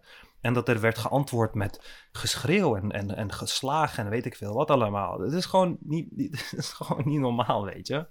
En alles ook... Uh, kijk, ik werd, ik werd heel erg veel geslagen en zo, weet je. Op een jonge leeftijd, later leeftijd stopten ze daar een beetje mee. Dan werd je echt alleen geslagen als het echt heel erg intens was. En als ik mijn moeder later daarmee confronteerde, van uh, ja, je hebt mij geslagen en dit en dat. Mijn moeder sloeg me met de houten, houten lepel, zeg maar. Uh, zei ik van, ja, je hebt me geslagen en dit en dat. Ik zei van, als ik de politie vertel wat jullie allemaal hebben gedaan, dan ja, worden jullie gewoon meegenomen. Sorry, want dat is gewoon zo. Dat is de wet. Dus zei mijn moeder altijd van, nee, wij hebben nooit, want ik gebruikte altijd het woord kindermishandeling. Zei ze van, ja, wij hebben nooit aan kindermishandeling gedaan. Wat wij deden was een corrigerende tik. En dat mag volgens de wet. Weet je? Dan ging je van een corrigerende tik. Er zijn messen tegen mijn hoofd aangegooid. Waar heb je het over? Ik ben fucking gechoked tegen de muur aan, weet je? Ik heb mijn eerste paniekaanval gekregen op mijn fucking veertiende. Like, waar heb je het over met corrigerende tikken? Maar ik merk gewoon dat het kinderen zijn. En ze zeggen die dingen omdat ze niet onder ogen willen zien dat ze verschrikkelijke ouders zijn geweest. Weet je? Dat willen ze gewoon niet onder ogen zien. En ja, dat, uh, dan heb je geen andere keuze dan gewoon afstand te nemen. Weet je? Want ja, je hebt uiteindelijk alles al geprobeerd. Ja, het is gek dat uh, in dit geval jouw moeder jou nog steeds blijft volgen. Want kijk, als, als je niet om iemand geeft, dan doet het je niks. Dan ben je onverschillig. Ik ga bijvoorbeeld niet een ex stalken als ik daar niet meer gevoelens voor heb. Dat ga ik pas doen als ik zit nog met die gevoelens. Ja. Dus als zij jou probeert te volgen en als zij jouw podcast luistert en weet ik veel wat, dan is er dus iets van binnen waar, waaraan je kunt zien dat ze nog heel veel geeft om hoe jouw leven eruit ziet. Ze is nog steeds geïnteresseerd. Ik denk dat het. Kijk, ik had ik had uh, de laatste jaren had ik een veel milder beeld van mijn moeder. Hè? Ik begon steeds meer te zeggen van, nee, kijk, mijn moeder houdt eigenlijk wel van me. Ze is gewoon misdirected. Ze heeft zelf een uh, uh, verkeerde jeugd meegemaakt en ze worstelt zelf ook met psychologische problemen. En weet ik veel. Ik heb het altijd vanuit haar kant proberen te zien, want ik. Dat is waar ik de laatste jaren mee bezig ben geweest. Kijk, ik, ik, was vijf, zes jaar geleden was ik een stuk pessimistischer. Was ik een stuk extremer. En ik probeer nu in alle soort van het positieve te zien omdat ik anders gek ga worden. Dat is gewoon, dat is gewoon de waarheid. Omdat ik anders in een depressief wrak ga veranderen. Weet je, dat is gewoon zo. Als ik de hele dag ga zitten met het leven is kut en dit is kut en dat is kut, dan wordt het ook echt kut. Dus ik probeer het, het positieve erin te zien. Maar dan gebeuren er dus bepaalde dingen uh, waardoor ik weer herinnerd word van, oh ja, dit is het eigenlijk. En ik denk dat bij mijn moeder het geval is dat uh, ze bang is voor de dingen die ik uh, ga vertellen. Weet je, ze heeft vrij veel te verliezen en ze is daar heel erg bang voor. En dat begrijp ik ook wel. Weet je, dat begrijp ik heel erg. Maar het is wel mijn verhaal. Weet je, en ja, dit is niet de manier, manier van. Maar hoezo, hoezo veel verliezen? Want het is toch niet dat. Uh iemand onze podcast luistert en denkt zo, zo, die moeder van Eumer, die ga ik ontslaan of zo. Ja, maar zo werkt het toch niet? Ja, maar um, kijk, de podcast wordt groot. Ik werd laatst gefollowed door letterlijk vriendinnen van mijn moeder en zo. En dan werd, weet ik wel, het gewoon vrouwen met hoofddoek letterlijk. Dat ik dan denk van, oh ja, uh, hier gaat ze sowieso uh, van te horen krijgen. En dan gaat ze er alles aan doen om, uh, om het tegen, te gaan, weet je. Zoals ja, ook wel blijkt, zeg maar. Maar, um, dus dat was voor mij gelijk weer... Kijk, dat is altijd de, de reddingsmanoeuvre van mijn moeder geweest, weet je. Het is nooit dat zij kan toegeven voor haar fouten. Het is altijd in een soort van hysterische toestand alles uit de kast halen, alles proberen om de tegenpartij helemaal kapot te maken, zodat uh, ze alle vorm van uh, credibility verliezen. Dat was bij mij ook zo. Ik was altijd gek. Er werd mij altijd verteld: jij bent gek, je hebt psychologische problemen, ja, jij bent gek. Ik ben zoveel psychologen langs gegaan en het was altijd van nee, je bent buitengewoon hoogbegaafd en je hebt ADHD. Dat is het enige wat mis met jou is. Het enige wat mis met jou is. En dan was het altijd van, oh ja, nee, we moeten nu weer naar deze psycholoog. En dan heb je gedragsproblemen op school, word je zo vaak van school getrapt. Is het van, oh ja, dat komt omdat je gek bent. Het is niet omdat je opvoeding kut is. Het is niet omdat je ouders letterlijk nog kinderen zijn op emotioneel vlak en niet weten hoe ze met kinderen moeten omgaan. Dat is het niet hoor. Nee, Ummer zal wel gek zijn.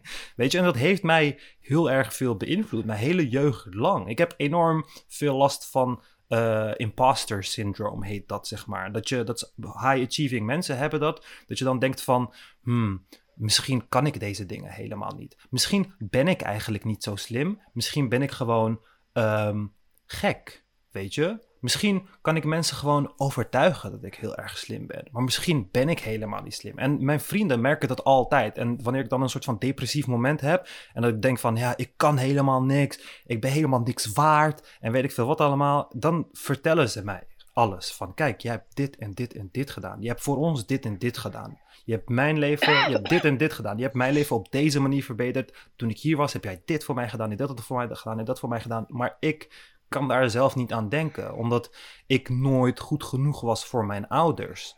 En het maakt niet mhm. uit voor wie ik wel goed genoeg ga zijn. ik ga nooit goed genoeg zijn voor mezelf, omdat ik dat nooit vanaf mijn jeugd, uh, vanuit mijn jeugd heb gekregen. Weet je, het was, het was nooit genoeg. Het, was, maakt niet uit hoe vaak je uh, de beste van de klas bent, of wat voor cijfers je haalt, of weet je wat, dan boeit het allemaal niet meer. En dan ga je die aandacht zoeken op andere punten. En ja, ik deed dat, omdat ik me verveelde in de klas, deed ik dat op andere manieren, door letterlijk bommen te maken en uh, te rellen op school en stoer te doen tegen de leerkracht en weet ik wat. Gewoon een standaard probleem, uh, probleemkind scenario's. Maar ja, zij zagen daar nooit. En dan ga je naar de huisarts en naar de psycholoog. En dan vertellen hun altijd van. Oh ja, we weten niet waar het aan ligt. Want thuis is alles goed. En thuis hebben we helemaal geen problemen. Dus het moet wel iets in zijn hoofd zijn. Weet je.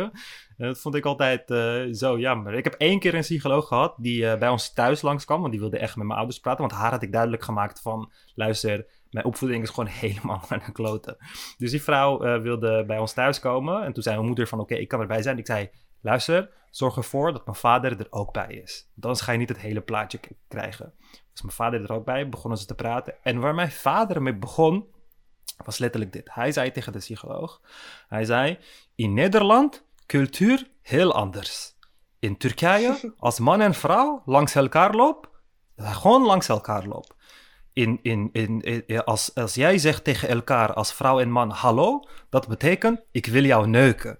Dus hier in Nederland is niet normaal om hallo te zeggen tegen vrouw of man. Weet je, en ik dacht, oh, ik was 14 of zo. Ik dacht, oh mijn god, wat zeg jij allemaal? Maar dit is echt allemaal? iets wat mijn vader ook gezegd kon hebben. Ja, dat denk ik van. Ja, maar ik was wel blij want de, de, de wanhoop die ik in de ogen van die psycholoog zag, dat zij dacht van, maar waar moet ik, where do I even start? Where do I even begin, weet je? Hoe, Ja. hoe los je zoiets op? Ik en dit ken was, die blik zo ja, goed. en dit was gewoon een meisje van 25, 26 die net is af, eh, afgestudeerd en het begint aan haar baan en weet ik veel wat. Ja, en die komt dan daartussen. Weet je, ja, en probeer dat maar op te lossen. Dat lukt je niet, weet je. En na een tijdje, weet je, was ons traject ook afgelopen. Dat had helemaal geen reet geholpen, uiteraard.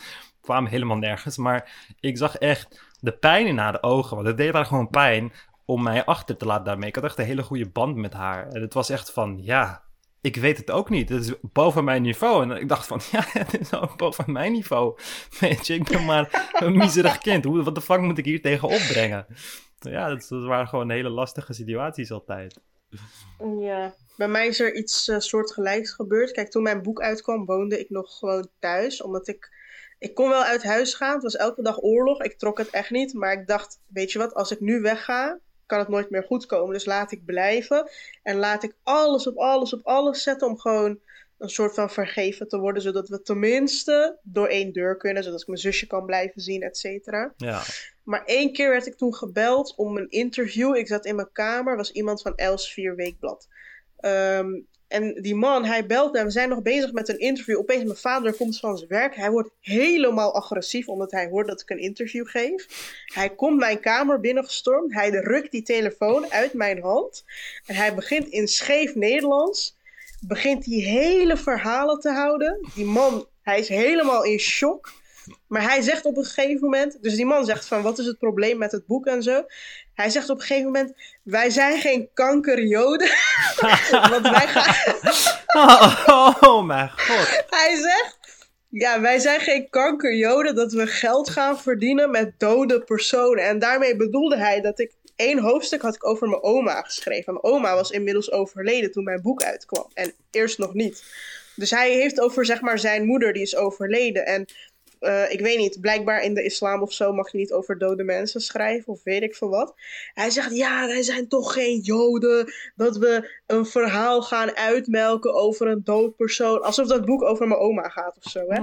Maar ook gewoon andere dingen van, ja, dit en dat, eh, jullie zitten haar te gebruiken, zij is psychologisch gek. En weet ik veel wat. En ga maar lekker iemand anders gebruiken. En eh, blijf weg van mijn dochter. En weet ik veel wat. Ja, het ging gewoon helemaal nergens over. En op een dag kreeg ik een bericht van iemand van GroenLinks, Turkse dame. En zij zei: Mag ik alsjeblieft bij jouw eh, ouders langskomen? Want ik weet niet, volgens mij geloofden heel veel mensen mijn verhaal niet of zo. Ja, Toen zei ik, en toen dacht ik van, weet je, zij is Turks. Zij, maar wat ik dus niet wist, was dat zij echt zo'n super seculiere Turk was. Die Hmm. niet echt op die manier is opgevoed. Dus zij weet niet echt, zij kent niet echt mensen die zoals mijn ouders zijn. Dus zij denkt, oh, daar ga ik even langs, ga ik even rustig met ze praten, dit en dat. Ze kwam binnen, ze heeft vier uur bij ons gezeten. Ik zweer, mijn ouders, ze hebben de gekste drama gezet. Zo manipulatief, zoveel leugens. Mijn moeder ging op een gegeven moment huilen, weet ik veel wat, schreeuwen. Mijn vader ging schreeuwen. Ik schaamde me zo dood voor die vrouw. Hè? En je zag in die ogen van die vrouw zo van: oh shit, ik dacht ik kan het op argumenten winnen. Maar nu zie ik in dat het gewoon niet te winnen valt. Ja, het gaat niet om en, op een en ze keek me echt op een gegeven moment zo aan van... Ik snap niet hoe jij dit jarenlang hebt gedaan. Maar ik wens je heel veel succes, meid. Want zij, ze ging op een gegeven moment echt zo proberen van... Ja, maar het is toch normaal dat zij af en toe uit wilt gaan en zo. Gensler, Arthur Beulen, weet je wel. De jongeren zijn in deze tijd... Uh, de tijden zijn veranderd en zo. Gingen ze zo heel lief brengen en zo. En toen zei mijn moeder van... Oké, dan moet ze dus ook nog hoer worden. En weet ik wel, ging mijn moeder haar aanvallen omdat ze dat soort dingen zei, weet je wel. Ja. Dus ik dacht, oh, deze discussie zou echt op camera moeten worden vastgelegd. Want dit is gewoon precies wat ik in dat hele boek en in al mijn interviews probeer uit te leggen. Er valt niet te praten met mijn Ja. ouders. Ja, maar goed, precies. terugkomend. Weet je wat ik altijd zo jammer vind? Kijk, hoe, het ook, eh, hoe, hoe je het ook wendt of keert, het blijven wel je ouders. En dat Ja. besef ik ook, weet je. Ik bedoel, 100%. het, zij heeft mij negen maanden gedragen. Ze heeft me borstvoeding gegeven. Ze heeft me altijd eten gegeven. Altijd opgevoed. Altijd mijn kleding gewassen. Mijn onderbroeken gewassen. Mijn sokken gewassen. Schone kleding gegeven. Elke ochtend opgestaan. Altijd als ik ziek was, mij in mijn wieg gelegd. Bla bla. Hetzelfde geldt voor jou. En Ja, ik bedoel, op, op een dag, en het duurt niet lang meer, zijn zij bejaard. ja. Het leven is kort. Op een dag zijn ze bejaard. Trouwens, ik was net weer een beetje verder van de microfoon. Ik hoop dat het ja anders ik hoorde je gewoon goed, dus ik denk dat het goed zit. ja, jij hoort me altijd goed. Ja. Maar op een dag gaan zij, omdat ze bejaard zijn, in hun luiers piezen. Ze gaan Ja. dement worden.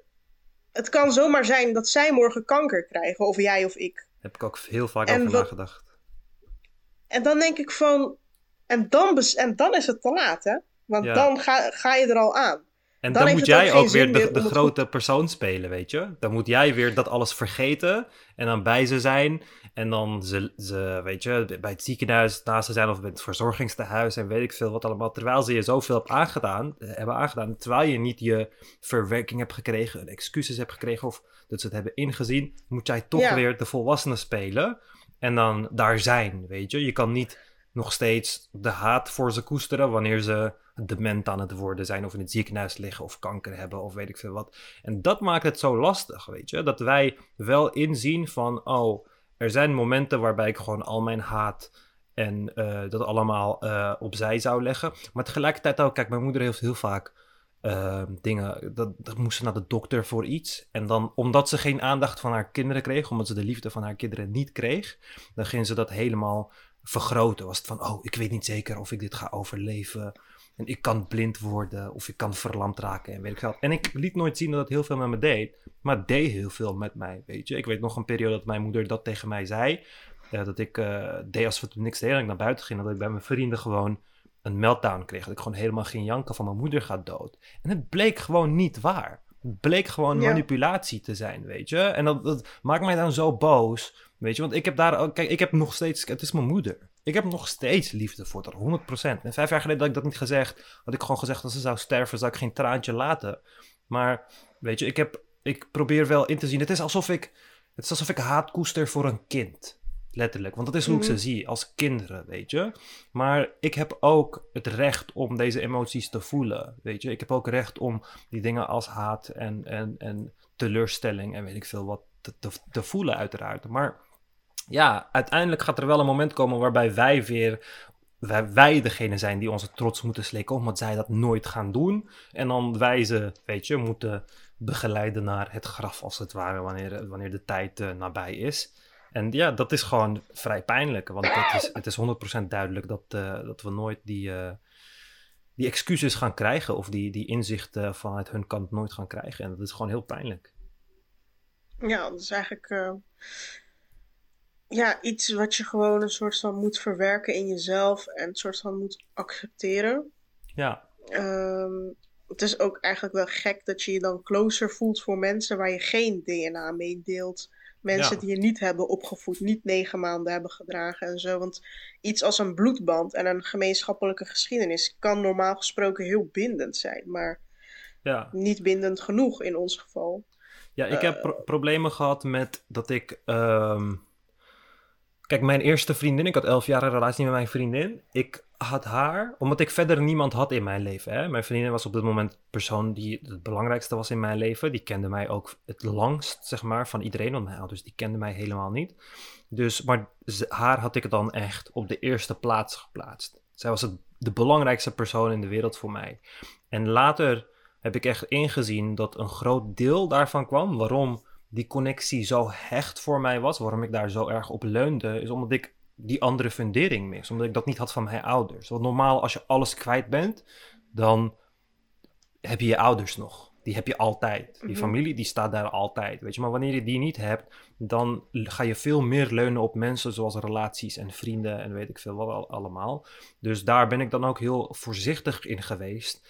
En dat ik denk van, in plaats van andere mensen als de belangrijkste persoon te zien en te veel op ze te leunen, moet ik, is het echt belangrijk dat ik mezelf als de belangrijkste, het klinkt een beetje egoïstisch, maar dat ik mezelf als de belangrijkste persoon zie en dat ik leer om op mezelf te leunen. Want in mijn situatie, at the end of the day, als ik alles en iedereen kwijtraak, heb ik niet nog mijn ouders. Heb ik alleen nog mezelf. Weet je? En dat is dan heel erg belangrijk. En dat is in mijn journey naar self-love, zeg maar, wat best wel een heftige journey was voor mij, was dat een heel erg belangrijk leermoment. Weet je? Leren om van mezelf te houden en op mezelf te leunen. En, en dat is heel belangrijk, want dat is hetgeen ook wat ze, wat ze van je hebben afgenomen, als het ware. Ja, we hebben deze week een eh, brief gekregen voor jou. Ik weet niet of wil je het eh, in de Nee. podcast voorlezen? Nee? ik, wil- ik, wil, ik, wil, ik wil het niet eens acknowledgen. Ik vind het echt. Het, het heeft mij zoveel pijn gedaan. Het heeft mij echt zoveel pijn gedaan. Dat ik het niet eens eh, wil eh acknowledgen. Want kijk, ik, ik weet hoe mijn moeder in elkaar zit. Ik weet heel goed hoe mijn moeder in elkaar zit. En. Dit is het, het, standaard ding. Dat, dat dit is precies hetzelfde als. Oh ja, ik ga aangifte van de politie. Ze komen, het is echt dat je dingen gaat opschrijven. En dat je denkt van. Je, je, de realiteit waarvan jij denkt dat zo is. Het is niet de realiteit, lieve schat. Weet je.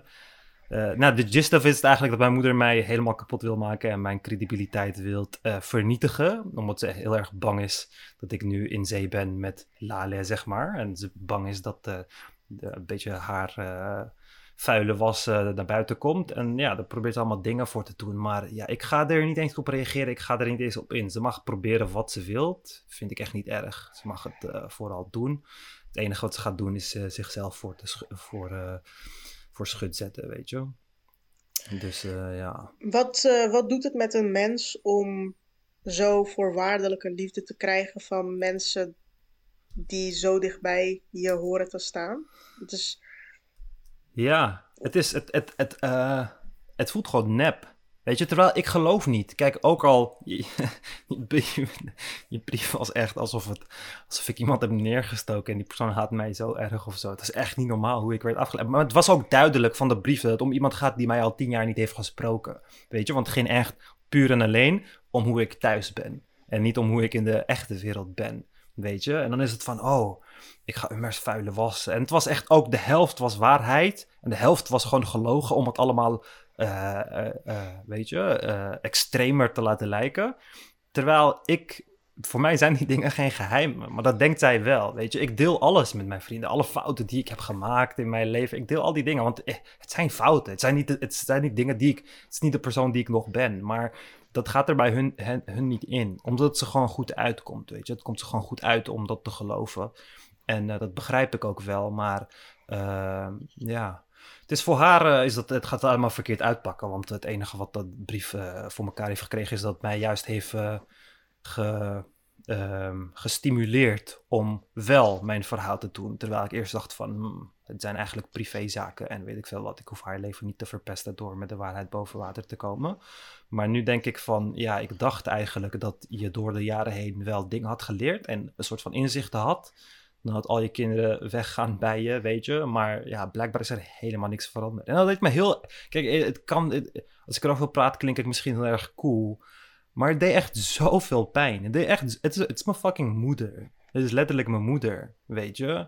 En Ja. ehm, het is wel... Kijk, eh, het, is, het is anders als je een soort van onopgeleide ouders hebt... en ze zeggen iets, iets doms, iets gemeens en weet ik veel wat. Maar wanneer je ouders hoogopgeleid bent... dan is het zo, zo doordacht... Zo tactisch, weet je, zo tactisch, zo goed over nagedacht van hoe ga ik aan... Ja, zo bewust dat het veel meer lijkt op evilness in plaats van ignorance, in plaats van onwetendheid, weet je. Het, het voelt veel meer kwaadaardig, kwaadaardig aan. En ik wil dat niet geloven. Ik wil, ik wil dat niet geloven. Ik wil niet geloven dat het zo is. Ik wil gewoon geloven dat mijn moeder diep in haar hart nog liefde voor mij heeft. Weet je, dat zou ik gewoon willen geloven. Net zoals ik dat nog steeds heb. Maar het wordt gewoon heel erg onmogelijk gemaakt. En ik heb dus heel erg gemerkt dat toen ik die afstand nam, dat ik een positiever beeld van ze kreeg. Maar zodra ze eh, ja, eventjes weer hun kop steken eh, eh, in mijn leven, dat ik dan meer merk van, oh ja, jullie zijn geen haar veranderd, weet je. Ehm, ja, en dat is, dat, is, dat is pijnlijk. Kijk, het gekke vind ik ook van, eh, dat is bij jouw ouders ook zo, je, hele leven lang proberen ze je te behoeden voor de gevaren van buitenaf, de Nederlanders, weet je. Dat je geen hoer wordt als de Nederlandse meisjes. Of eh, slechte ouders die niks geven om de eer van hun kinderen als Nederlandse ouders. En weet ik veel wat allemaal. Probeer ze te behoeden voor de buitenwereld. Is de reden waarom ik nooit op voetbal of weet ik veel, turnen of weet ik veel wat. Het enige waar ik vroeger op zat was karate. De enige reden dat ik daarop mocht is omdat de karateles werd gegeven in, eh, in een moskee. weet je? Dat was de enige reden. Want ik moest beschermd worden voor de Nederlanders en weet ik veel wat. Maar als ik erover nadenk, letterlijk al mijn trauma's, alle slechte dingen die ik heb meegemaakt, waar ik aan denk, die in mijn hoofd zitten, komen allemaal van binnen de bubbel, niet van buiten de bubbel.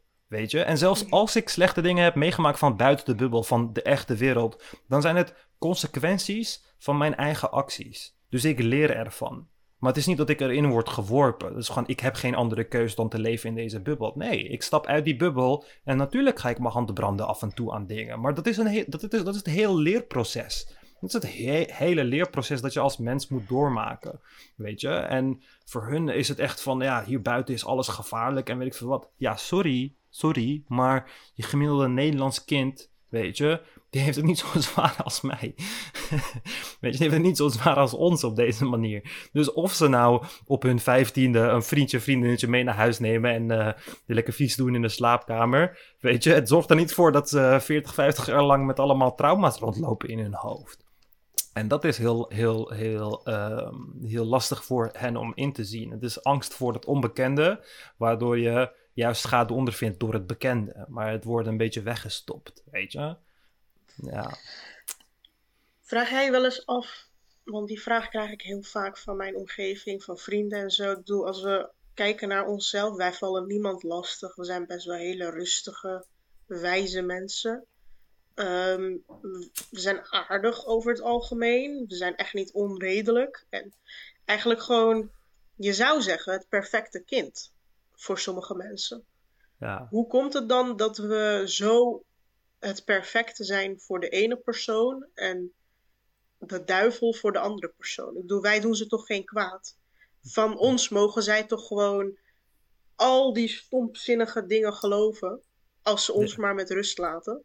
Ja, ja, precies. Ja, maar dat is ook het gekke, hè? Want kijk, mijn ouders kennen mij als iemand die alleen maar ruzie met ze maakte. En een grote mond had en agressief en weet ik veel wat allemaal, weet je. Echt koppig. Terwijl mijn vrienden allemaal als iemand kennen die echt heel moeilijk boos te maken is, weet je. Ik heb een vriendin, echt eh, best wel lang, denk ik, eh, zeven jaar of zo. Acht jaar. En vorig jaar duwde zij mij in het water. Wilde ze me als grap in het water duwen. En ik had nog net mijn nieuwe schoenen aan en weet ik wat. En ik werd echt super boos. Ik ontplofte echt. En zij schrok zo erg, omdat ze nog nooit had gezien dat ik die uitbarsting in mij had, weet je. Omdat ze dat, dat nooit had gezien. En, en dat was voor mij ook, omdat er gewoon opgekropte woede in, zit, in mij zit. Dan kan dat soms loskomen. Maar in mijn dagelijks leven komt het nooit los. Want ik kom niet in dat soort, dat soort momenten. Ik ben gewoon, weet je, ik heb ik, gewoon hele eh, eh, diepe, eh, zinvolle gesprekken heb, hebben, met mijn vrienden. Als we ergens mee zitten, kunnen we gewoon een rustig, begrijpend gesprek hebben. Weet je, dat heb ik allemaal van mijn vrienden en mijn vri- vriendens familie moeten leren. Maar vanuit mijn ouderskant is er nog nooit dat er iets bespreken moest worden dat niet mondop um, geschreeuw en gescheld en, en, en dreigementen en dat soort dingen. Dat is gewoon de manier hoe zij hebben, het hebben aangeleerd. Dus omdat het de reactie is die jij aan hen geeft, is het gewoon van, oh, dat is wie jij bent of zo, weet je. Terwijl, ja, zij zijn de oorzaak van, van dat soort dingen. En ja, dat, dat, dat zien ze niet, niet, denk ik, op de een of andere manier. Heb je een tip voor mensen die nu in dezelfde situatie zitten en denken dat het misschien nog wel ja, gewoon goed komt, ook al zijn ze doodongelukkig? Kijk, als je ehm, als jouw ouders liefde hebben voor jou, echte liefde, en jij liefde hebt voor hun. um, als je gewoon een hechte band hebt met je ouders, los van religie om, als je gewoon een hechte band hebt met je ouders, dan is het het waard om ervoor te vechten, om het toch te proberen. Ik heb heel veel vrienden die dan uh, ex-moslim zijn, uit de kast zijn. Of ja, niet uit de kast zijn voor, bij hun ouders, maar die gewoon het aan hun vrienden hebben verteld en weet ik veel wat. Maar die het niet aan hun ouders vertellen, omdat ze toch een goede band met de ouders hebben. Weet je, dat, dat, dat ene feitje kan dat verpesten, maar ze hebben toch de goede band met de ouders. En wat je kan doen is bij mensen die niet gelijk kunnen veranderen. Kijk, heel veel ouders die zouden zeggen van, oh, je neemt afstand van, van het geloof, oprot uit mijn huis. Heel veel ouders zouden dat doen, maar een groot deel van die ouders die dat zouden doen, zou je toch kunnen veranderen, maar heel langzaam. Letterlijk heel langzaam, weet je. En sommige mensen die doen dat. Dan is het gewoon van, ben je 18, 19, 20 geworden, dan laat je ze eraan wennen langzaam dat je af en toe later thuis bent. Weet je, dan heb je je eigen auto en af en toe slaap je ergens. En je hebt opeens als jongen een oorbel of zo. Of als een meisje een piercing of zo. Of je doet je hoofddoek af en weet ik veel wat. Wanneer je het langzaam aanpakt, dan kunnen ze er wel aan wennen, zeg maar. Want dan is het moeilijk om bij, bij kleine stappen is het heel moeilijk voor hun om te zeggen van oké, hier stopt het, ik wil je nooit meer spreken of ga weg uit mijn huis. Maar ik, ik, ik had dat gewoon nooit, weet je. En ik vind het ook wel jammer, want er wordt heel vaak, dus onze problemen worden heel vaak weggezet van, oh, jullie hadden slechte ouders. Nee, wij hebben gewoon de slechtst mogelijke scenario. Dat wil niet zeggen dat iedereen hiermee worstelt, maar er zijn zat mensen die wel delen van onze problemen hebben. Dus je kan nog steeds een, goede ouders hebben, een goede relatie met je ouders hebben, maar nog steeds moet je het feit dat jij ongelovige bent geheim van ze, van ze houden. Weet je, dus het hoeft niet per se met een slechte opvoeding of uh, slechte pedagogische inzichten te maken. Het, het, het, is gewoon, het is gewoon een soort van multifactoriaal probleem. Weet je, het hoeft niet per se met uh, ongeletterdheid of onopgeleide mensen of per se met hoe streng ze in, in, in de religie geloven. Het is een samenkomst van dingen. En ja, we hit all the marks op de een of andere manier. Weet je, op alle vlakken gewoon problemen. Maar ja, als je. Als je het ligt ook een beetje aan ons. In die zin dat, ik bedoel, ik heb ook vriendinnen die precies dezelfde problematiek hebben, maar die kiezen gewoon de kant, die kiezen ervoor om zich aan te passen. en om gewoon, ja, om, om conflict te vermijden, om de vrede op te zoeken. Bijvoorbeeld mijn zusje is zo iemand. Uh, zij moet nu een middelbare school kiezen en zij wil gewoon naar een normale school, maar mijn moeder wil dat ze naar een islamitische middelbare school gaat. Naar het Haga mm, Lyceum, dacht ik. En Jezus. kijk, van mij wou ze dat ook. Maar ik besefte heel goed dat mijn moeder gewoon dom was. En dat ze deze maatschappij niet begrijpt. Ja. En dat, dat ik echt niet naar haar ga luisteren, zeg maar. Dus ook al kregen we daardoor ruzie of vond ze mij minder goed of zo.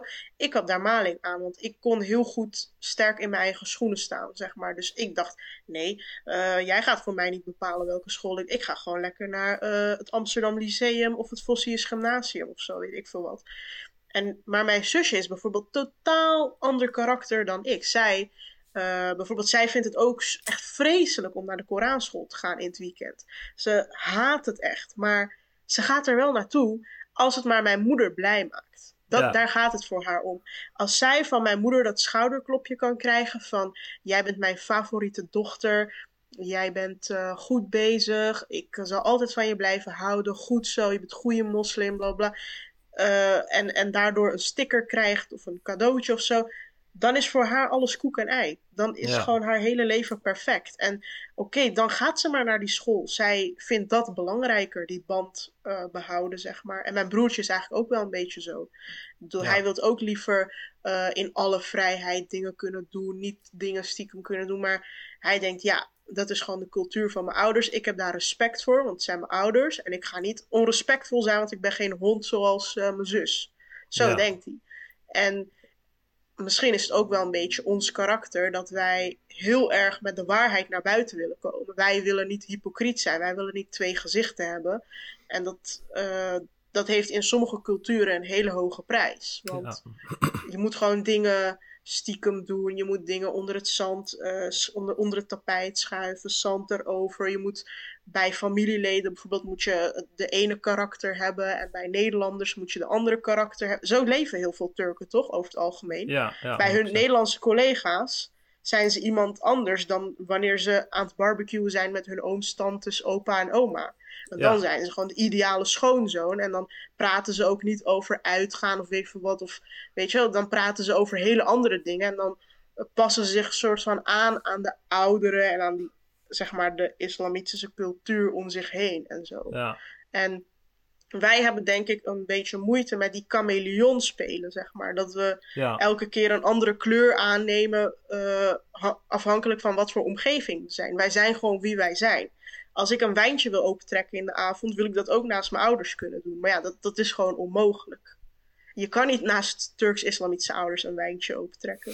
En dat ik dat verwacht, dat zij dat van mij tolereren, is totale waanzin. Dat gaan ze nooit tolereren. ja, Dus dan moet ik doen alsof ik nooit wijntjes drink. Moet ik dat verzwijgen? Moet ik dat stiekem alleen bij Nederland? Ja, Ja, maar daar heb ik dus geen, weer geen zin in. Ja, en precies. dat is de reden dat wij tot een conflict komen. Omdat wij te veel onszelf willen zijn en niet twee gezichten willen hebben. ja, En heel veel moslims zijn bereid om ja, chameleonnetje te spelen. ja, ja, ja, Ja. ja, 100%. En je ziet dat ook terug in heel veel dingen. Bijvoorbeeld dat van die wijn drinken naast, of alcohol drinken naast mensen. Ik weet maar heel veel Turkse bruiloften, waar de familie dan soort van religieus is. En dan wordt er geen alcohol geschonken op de bruiloft. Dat je op de parkeerplaats, dat al die Turkse mannen samenkomen die wel alcohol drinken. Dan gaan ze met z'n allen stiekem op de parkeerplaats zo drinken, weet je. Ja. snel in glaasjes vullen en weet ik veel wat. Dus dat is wat je creëert. Je creëert een, een soort van samenleving waarin dingen in het geheim gebeuren. En alles wat in het geheim gebeurt, zal altijd tot veel meer problemen leiden dan dingen die openbaar gebeuren. Kijk, ik zal eh, mijn, mijn zusje of zo, zou ik nooit zeggen van gebruik geen drugs. Weet je, want ze gaat het gebruiken. Ze is jong, ze gaat naar festivalen of weet ik veel wat, ze gaat uit, ze gaat, het gaat er interesseren en dan gaat ze het gebruiken. Dus als ik dat ga zeggen, dan weet zij van, als ik zeg van ja, je mag het niet gebruiken, het is echt geheim, weet ik wat, gaat ze het toch doen, maar ik ga er nooit van weten. Maar ik heb liever dat ze het doet en ik er gewoon van weet. Weet je? En als ik ervan weet, dan kan ik er ook iets aan doen. Dan is er ook he- helemaal openheid. Het is niet dat mijn zusje doodgaat wanneer ze drugs gaat uitproberen of zo, weet je? Of wanneer ze een vriendje heeft. Mijn, mijn zusje had haar eerste vriendje. Het was eh, echt, eh, het was een jongen waarvan ik gelijk wist van, oké, dit is foute koek. Maar ik heb niet tegen haar gezegd van, ja, dit is foute koek en eh, je moet het nu uitmaken met deze jongen. Nee, weet je, ik heb gewoon mijn mening gegeven en dan is het aan haar om die fout te maken. Want je moet fouten maken in het leven. Je moet een vriendje hebben waar je helemaal stapelverliefd op bent en dan de waarheid ziet en dan dat je hartje gebroken is en dat je twee maanden depressief bent en weet ik veel wat. Dat moet je meemaken. Als je dat niet meemaakt, dan groei je niet als persoon, weet je. En dat zien zij niet. Zij zien gewoon van, oké, al deze dingen, je moet er niet eens aan komen. Dat is niet hoe de mens werkt. Je kan een kind wel zeggen van, kom niet aan het fornuis, maar het is heet. Maar er zal toch een dag komen dat hij aan het fornuis komt. En de dag dat hij aan het fornuis komt en zijn hand verbrandt, dat is de dag dat hij leert dat het fornuis heet is, weet je. Mensen moeten de ruimte gegeven worden om fouten te maken, want dat is waar je van leert. En als jij zo bang gaat zijn om fouten te maken, dan ga je alleen maar meer fouten maken waarvan je niet eens gaat inzien dat het fouten zijn. En dat, dat is hetgeen wat ik altijd bij hen heb eh, teruggezien, zeg maar. Ja, en weet je wat het ook is? Die hele cultuur is dus erop gebaseerd dat je dingen stiekem moet doen. Bijvoorbeeld eh, toen ik op de middelbare school zat, als het zomervakantie was, was het echt vissa. Want eh, ouders van mijn buurmeisje gingen dan naar Turkije en zij mocht alleen thuis blijven. Ik mocht dat nooit, want mijn ouders wisten van, oh ja, dan hebben we geen controle. Of dan vonden ze het onveilig en zo. Maar zij mocht op de een of andere manier wel alleen blijven, omdat die ouders gewoon haar vertrouwden. Maar zomervakantie was gewoon ultieme eh, tijd om helemaal naar de kloten te gaan. Alle jongens van de buurt uit te nodigen. Weet ik veel, uitgaan en zo. Maar ook wanneer zeg maar de zomervakantie voorbij was. En dat je dan uit wil gaan. Dat je uit het balkon gaat springen. Dat je sigaretten onder je hoofddoek gaat stoppen. Maar ook al die jongeren die dan gewoon die gewoon seksuele handelingen met elkaar doen. Dus in de auto, in hotel, in wc van McDonald's, weet ik veel. Die, die voor één dagje met elkaar naar Parijs gaan en dan weer heel snel terug en weet ik veel wat. Weet je, ik, ik kende zelfs een meisje, zat tattoos op de arm, maar haar ouders hebben gewoon jarenlang die tattoos niet kunnen zien, omdat ze altijd lange mouwen droeg naast haar ouders. Maar ook inderdaad bij bruiloften, dan heb je dus gescheiden bruiloften af en toe, soms gemixt, soms gescheiden, hangt er vanaf. Eh, hoe religieus ze zijn. Maar dan heb je aan de bar helemaal achter, kan je wel stiekem alcohol krijgen. Maar dan moet je het wel verbergen voor de, voor de islamitische mensen en zo. Ja, ja, of je hebt gescheiden bruiloften, dan zijn al die mannen in een zaal, maar dan gaan ze wel super erg kijken naar elke vrouw die langsloopt. En dan gaan ze wel stiekem buiten hun nummer vragen of hun snap vragen of weet ik veel wat. Gewoon, je creëert gewoon een soort spanning die er niet hoeft te zijn. Want als je in diezelfde zaal zat, dan was het, en je kan het gewoon openlijk doen, dan was het allemaal niet zo bijzonder of zo. Ja. Maar ja, het is gewoon een hele rare taboe-cultuur, noem ik het gewoon. Ja, alles is gewoon taboe, alles moet stiekem. Ja, ik heb dat eh, heel vaak gehad, dat mijn moeder dan met voorbeelden kwam van, oh ja, en deze vriendin zijn dochter, en deze vriendin zijn zoon, en die doen het allemaal wel goed. En dan zei ik altijd van, ja, maar kijk, jij hoort wat die mensen doen van hun ouders. Die ouders weten helemaal niks. Ik ken deze mensen. Ik ken jouw vriendins dochter. Ik weet dat zij die en die in de bosjes geen pijpen en weet ik veel wat allemaal. Niks mis mee, weet je, niks mis mee. All the power to you. Maar het is niet zoals jij het je voordoet. Het is niet een of andere vrome moslimmeisje die alleen haar hoofddoek op heeft en weet ik veel wat allemaal. Ik zit op een islamitische basisschool. Weet je wat daar allemaal gebeurde? Het ziet alsof al deze mensen, weet je. Ik praat gewoon met meisjes met hoofddoek. Gewoon dochters van vriendinnen van mijn moeder. Zaten wij gewoon de hele dagen over seks te praten, weet je. Van kind op een kinds manier. Weet je, je weet er nog helemaal niks over. En dan is van, oh, ik heb dit en dat gehoord. En ze doen dit en dat, weet je. en dan had iemand weer een, een vies tijdschriftje gevonden en stiekem meegenomen naar school en weet ik veel wat, allemaal dat soort dingen. Weet je, en dat merken zij niet. Zij, zij zien alle andere, zij horen wat alle andere kinderen doen en hoe ze zijn vanuit de mond van hun ouders. En ja, weet je, als je aan mijn ouders vraagt van, wat is Umar als persoon? Dan hebben ze ook geen idee, want ze kennen me niet. Weet je, want we, alle, mensen, alle mensen in deze cultuur hebben een, hebben een dubbel leven. En dat is gewoon. Kijk, dat merkte ik heel erg toen mijn uh, zus ging trouwen. Mijn zus werd soort van uitgehuwelijkt naar familie van de secretaresse van een moeder of zo. Ik weet het niet. Het was gewoon een soort van een, een, een, kennis iets. En die woont in Duitsland met uh, die man, zeg maar, mijn zwager. En ik had tot mijn. Uh, 19e volgens mij had ik nog nooit niet halal vlees gegeten. Ik was een van de weinige mensen die niet halal vlees had. En iedereen was echt van, oh ja, en die zwager, het is echt een goede jongen. En zijn familie is goed. En het is echt, hij is echt een goede moslim en weet ik veel wat allemaal. En ik was toen in Duitsland op bezoek. En ik was met uh, hem en zijn neefje of zo. En we gingen naar de McDonald's. En ik dacht, oh, McDonald's. Dan kan ik een visburger halen. Want dat is het enige wat ik bij de McDonald's kan halen.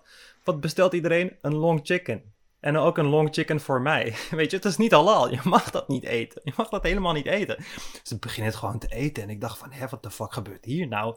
En toen heb ik het ook gewoon gegeten. Dat is de eerste keer in mijn leven dat ik niet halal vlees heb gegeten. En dat is door iemand gemotiveerd waarvan mijn ouders hem echt op, op, op handen dragen. Zo van, oh, het is echt een goede moslim en. En toen zag ik in van jullie hele tactiek van uh, je kinderen koppelen aan mensen, want de ouders zijn goed, dus de kind moet ook wel goed zijn en de ouders kennen het kind en weet ik veel wat. Het is onzin, weet je. Je weet helemaal niks als ouder, weet je. Wanneer mijn moeder weer allemaal dingen probeert te vertellen over wie ik zou zijn of wat ik zou zijn, dan denk ik van, het is echt zo overduidelijk dat je mij niet kent. Het is zo overduidelijk. Het is alsof een 12-jarige met mij in discussie gaat en me allemaal dingen vertelt. En dat ik je gewoon niet duidelijk kan maken hoe fout je op dat, op dat vlak zit. Weet je, dus je hebt gewoon een society, een soort van bubbel gecreëerd waar iedereen een vertekend beeld van elkaar heeft. Dan kun je ook niet de, de, de tradities van, oh ja, kennissen met elkaar laten trouwen en weet je wat. Het gaat allemaal niet werken, want je, er is geen waarheid in jouw hoofd. Je hebt geen toegang tot de waarheid, want die wordt je ontnomen. Want dat is de society die je hebt gecreëerd. En ik heb liever dat mensen gewoon eerlijk tegen elkaar zijn, weet je, en dat ik de waarheid zie, dan dat ik in een fucking leugen leef. Het boeit mij verder niet of ik ooit, uh, of ooit iemand uh, vreemd gaat, of, of, of, mijn kinderen mij verlaten, of mijn vrouw uh, met een ander ervan doorgaat, of weet ik veel, dat mijn kind een drankprobleem heeft, en weet ik wat. Al die dingen zijn dingen die ik kan oplossen, omdat de waarheid er is. Weet je, zolang de waarheid er is, ook al kan ik ze niet oplossen, kan ik ermee leren leven. Maar zolang jij niet kan uitgaan van de waarheid, dan ja, ga je en nooit gelukkiger worden, want je leeft gewoon in een leugen, ook al wil je dat niet inzien. En je gaat het ook nooit kunnen verbeteren. Je kan dingen niet verbeteren als, je een, een, een, soort van als, je, als er een limiet is aan de informatie waar jij toegang tot hebt. Weet je, en dat, uh, ja, dat hebben ze gewoon nooit ingezien. Ja, dat is ook de reden dat ik. Uh, ik praat nu misschien wel heel groot, maar ik zeg altijd van. Als ik ooit kinderen krijg, of bijvoorbeeld mijn zusje of zo, of weet ik van wat, uh, een jonger meisje waar ik me over wil ontfermen. Al is die zwanger van een zwerver, al is die aan de heroïne en de crack tegelijk, al heeft hij geen cent op zak, bla bla. Ze kan gewoon met al haar problemen, gewoon met de blote waarheid naar mij toe komen ik zal nooit iemand veroordelen of zeggen van jij bent mijn zusje niet meer als je dit doet. Jij bent mijn dochter niet meer als je dat doet. Ja. dat is gewoon het pijnlijkste wat je tegen iemand kunt zeggen. En dat is dus mijn volgende vraag. Kijk, Turken, heb ik het idee, zijn best wel ehm, gewoon anders in ruzie maken dan Nederlanders. Nederlanders mhm. zijn nooit zo drama. Ze zijn nooit zo temperamentvol. Ze nemen ook niet snel in de mond. Dat, bijvoorbeeld, ik, ik kan me niet eens voorstellen dat een Nederlander zegt: Ik ga zelfmoord plegen als je dit doet. Ik ga zelfmoord plegen als je uitgaat. Je hebt mijn leven verpest. Ik ga door jou verlamd raken. Als ik uh, morgen in het ziekenhuis lig, dan heb jij het aan jezelf te danken. Als ik morgen uh, mijn slagader doorsnij, dan uh, moet je weten dat het door jou komt. Dit, dit zijn niet echt normale dingen om tegen een kind te zeggen. Maar mijn moeder heeft dit gewoon, bijvoorbeeld recent nog, nadat mijn boek uitkwam, tegen mijn zusje gezegd. Besef, ze is gewoon een klein meisje van groep 7. En ze hoort haar eigen moeder zeggen: Ik ga dood, ik ga zelfmoord plegen de hele dag. Waardoor dat kind de hele dag van slag is. En gewoon niet meer kan slapen, niet meer naar school kan gaan, niet meer kan eten. Maar haar moeder heeft daar gewoon scheid aan. Ze blijft het zeggen. Dan denk ik echt van: Wat voor moeder ben jij? Maar dat heeft ze dus ook bij mij gedaan. En dan spoor je gewoon niet. Dan is er gewoon echt iets mis met je. Dat je dat zo snel in de mond neemt, alsof het niks is. Hè? En ik weet dat ze geen zelfmoord gaat plegen. Dat weet ik. Ik weet dat het theater is. Ja. En ook die dag dat ik uh, uit uh, huis ging. Uh, ze ging op een gegeven moment flauw vallen. Maar ik wist gewoon dat ze niet echt was flauw gevallen. Vraag me niet hoe. Maar ik weet gewoon dat het niet echt is. Ja. Maar al die buren zeiden tegen mij: Wat voor dochter ben jij? Je moeder is flauw gevallen en je gaat alsnog. Maar ik weet dat het een poging is om mij te stoppen. Dat weet ik gewoon, want ik ken mijn moeder. Zij gaat niet echt flauw vallen. Ze gaat ook nooit zelfmoord plegen. Ze gaat ook nooit in het ziekenhuis belanden. Maar ik heb dat wel jarenlang moeten aanhoren. En dat dat allemaal door mij zou komen. En dat is gewoon best wel traumatisch als je dat zegt. Ja, het en voelt, waarom, waarom zeggen Nederlanders dat nooit? Ik snap dat gewoon niet. Ja, omdat ik heb het gevoel heb. Ja, kijk, het is niet dat Nederlanders dat niet zeggen. Het is dat de meeste Nederlanders die dat niet zeggen. Maar ik denk dat als je een soort van naar een achterstandswijk van Nederlanders gaat of zo. Dat je het dan wel. Ik, ik denk echt dat het met emotionele ontwikkeling te maken heeft. Weet je, als je die emotionele ontwikkeling. Want het zijn precies de dingen die kinderen doen. Weet je, het is letterlijk dat jouw kind zegt van. Ehm, nee, ik wil wel nog meer snoep eten. En dat jij zegt van, nee, je kan niet meer snoep eten. En dan zeggen van, oh, ja, nou, dan ga ik gewoon uit het balkon springen. weet je? Dat zijn ja. gewoon hele kinderlijke dingen. En iedereen weet, kijk, gewoon als je een beetje over pedagogie leest of zo, dan weet je dat dreigen niet helpt. Dreigen helpt gewoon niet. Weet je, het helpt totaal niet. Maar het is wel het fundament van de islam. Het is wel mensen motiveren om dingen te doen door te dreigen.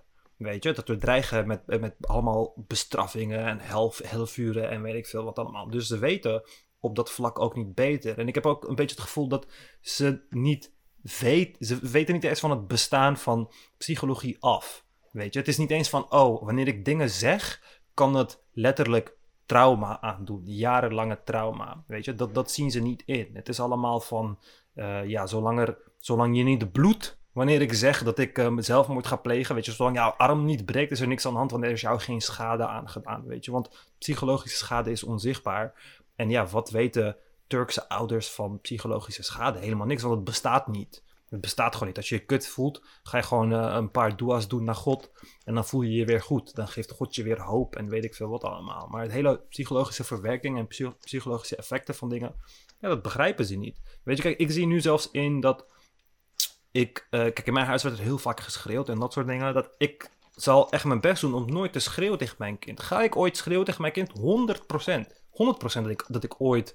Ik ben ook maar een mens, weet je. Dat ik mijn limiet ga bereiken en ga schreeuwen tegen mijn kind. Maar ik weet dat iets verkeerd is, eh, verkeerd is. En dan ga ik mijn verontschuldigingen aanbieden wanneer ik weer gekalmeerd ben. Weet je, dus ik ga die fouten ook maken. Maar die inzicht van dat je een fout hebt gemaakt, dat je dat gaat uh, soort van repairen, dat missen zij. En dan is het alleen maar geschreeuw en weet ik veel wat allemaal. En dan kan ik jou niet eens duidelijk maken dat het feit dat, dat ik helemaal de kanker in word geslagen, uh, dat dat verkeerd is. Dat zie je dan als een soort van corrigerende tik. Weet je, hoe moet ik jou dan uitleggen dat zelfs het feit dat je communiceert door middel van schreeuwen, dat je standaard manier van communiceren is, hoe kan ik dan ooit hopen op een, op een, op een, op een tijd dat je, dat je dat gaat inzien, weet je. Dat kan niet. Hoe, hoe je uitleggen dat, dat, dat, dat, dat, wat psychologische schade is?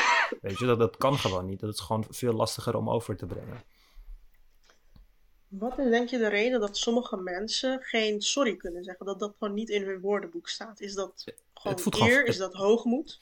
Nee, het, het voelt gewoon... Ja, kijk, ik denk dat het sowieso wel met eer te maken heeft. Maar het is iets wat je op een jonge leeftijd moet leren, weet je. Ik kon dat ook nooit. Kijk, omdat mijn ouders de reden waren voor mijn pijn, heb ik een hele lange tijd, dat is het periode dat ik uit huis ging, heb ik nooit nagedacht over mijn eigen fouten. Het is altijd van, oh, jullie hebben dit gedaan, jullie hebben dit gedaan, jullie hebben gedaan. En ik kan het gewoon wegzetten. Ik zou dat gewoon kunnen wegzetten. Ik zou gewoon letterlijk kunnen zeggen van, luister, jullie hebben mij zo gemaakt. Ik ben een kind. Ik ben niet verantwoordelijk voor mijn acties. Jullie zijn volwassenen, jullie zijn wel verantwoordelijk. Zou ik kunnen doen. Ik zou de blame helemaal van mij weg kunnen halen. Dat zouden Nederlanders ook zeggen, weet je. Een psycholoog zegt altijd van, ja, weet je, jij was nog maar een kind en weet ik veel wat allemaal. Maar ja, ik heb ook domme dingen gedaan. Of dat nou door andere mensen kwam of niet, ik heb ook domme dingen gedaan, weet je. Dus dat heeft voor mij heel lang geduurd om dat, om dat in te zien, want het voelt kut. Weet je, want je voelt je al kut. En wanneer je je kut voelt, dan ga je niet dingen willen doen die jou kutter laten voelen. En uh, toegeven dat jij een fout hebt gemaakt, dat laat je gewoon kut voelen. Daarna, daarna, veel langer daarna,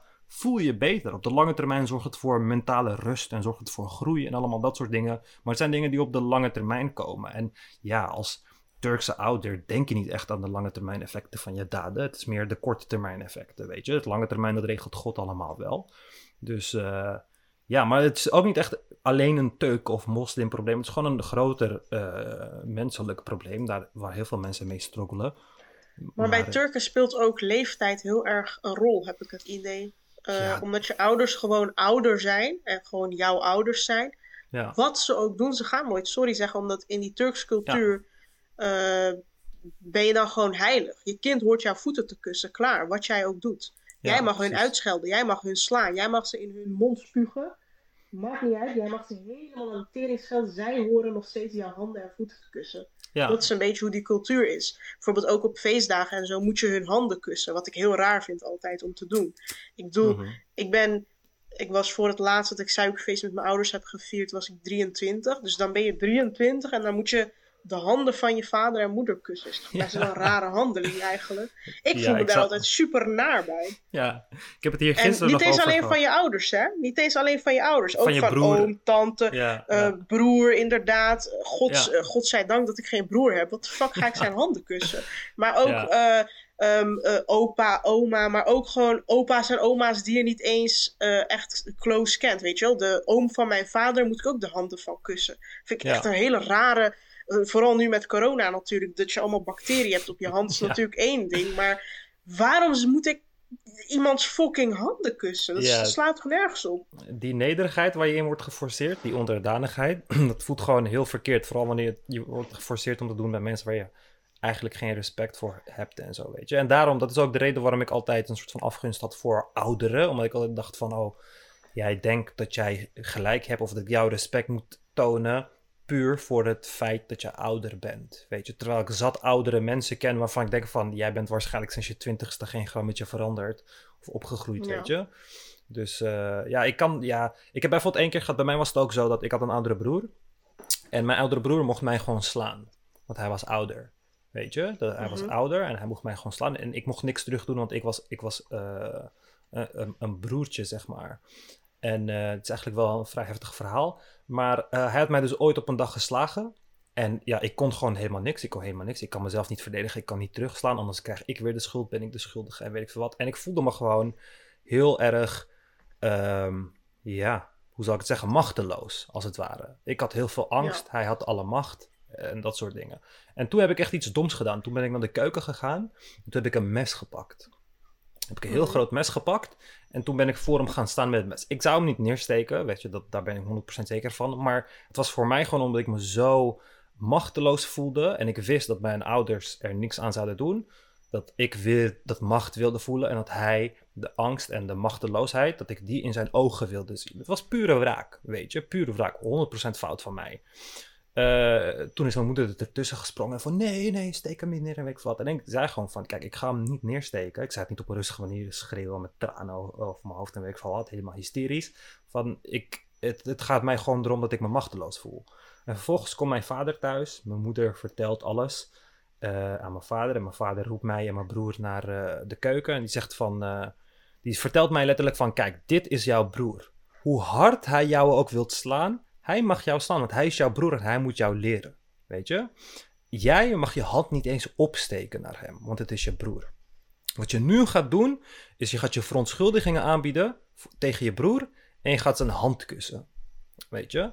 En ik vond dat zo onrechtvaardig. Dat, hij, dat er niet eens één keer werd gesproken over het feit dat hij mij sloeg. Dat hij mij elke keer sloeg. En dat hij daar een vrijbrief voor kreeg. En ik zei van, ik Ja. ben best bereid om me excuses aan te bieden. Maar ik ga niet zijn hand kussen. Dat ga ik gewoon niet doen. Je gaat niet iemand... Ik heb net zulke erg ruzie. Die persoon laat mij zo erg voelen. En ik heb nog zoveel haat in mij. Ik wil best sorry zeggen. Maar zijn hand kussen, dat is zo'n vorm van onderdanigheid, weet je. Dat ga ik gewoon Ja. niet doen. En mijn vader is een heel koppig persoon. Dus hij zei tegen mij van... Oh, je wilt koppig zijn, weet je. Zet je hand maar op tafel. Dus ik heb mijn hand op tafel gezet. En toen heeft hij die mes gepakt. En toen zei hij, ik ga deze mes door jouw hand steken... als je je broers hand niet kust. En eh, ik wist dat hij dat niet zou doen, want hij wil niet de bak in, want hij, eh, hij is niet dom. Eh, maar ik weet wel dat hij heel koppig is en hij gaat mij nooit laten winnen in zo'n koppigheidswedstrijd, zeg maar. En ik zei van nee, ik ga het niet doen. Steek maar door mijn hand, ik ga het niet doen. En toen werd hem helemaal. Zei hij, oh, je wilt als een man spelen. Je wilt, je wilt stoer doen, weet je. Ga daar zitten. Toen moest ik zitten bij de bank. En toen pakte hij die mes en toen zei hij van... Laten we kijken hoe dapper je nu nog bent. En toen gooide hij die mes tegen mijn hoofd aan. Mijn vader kan heel goed messen werpen. Eh, en de mes die ging in de muur. eh, langs mijn hoofd. Precies langs mijn hoofd. Laten we zeggen drie, vier centimeter langs mijn hoofd. Ik voelde mijn hoofd helemaal niet. Ik was al helemaal op. Ik, was, ik had zo'n nervous mental, ik, zo'n mental breakdown. Zo erg gehuild, geschreeuwd. en ik wat. Ik was energy-wise was ik gewoon op. Ik was als een zombie. Dus hij gooit het mes. Dat gaat in de muur langs mijn hoofd.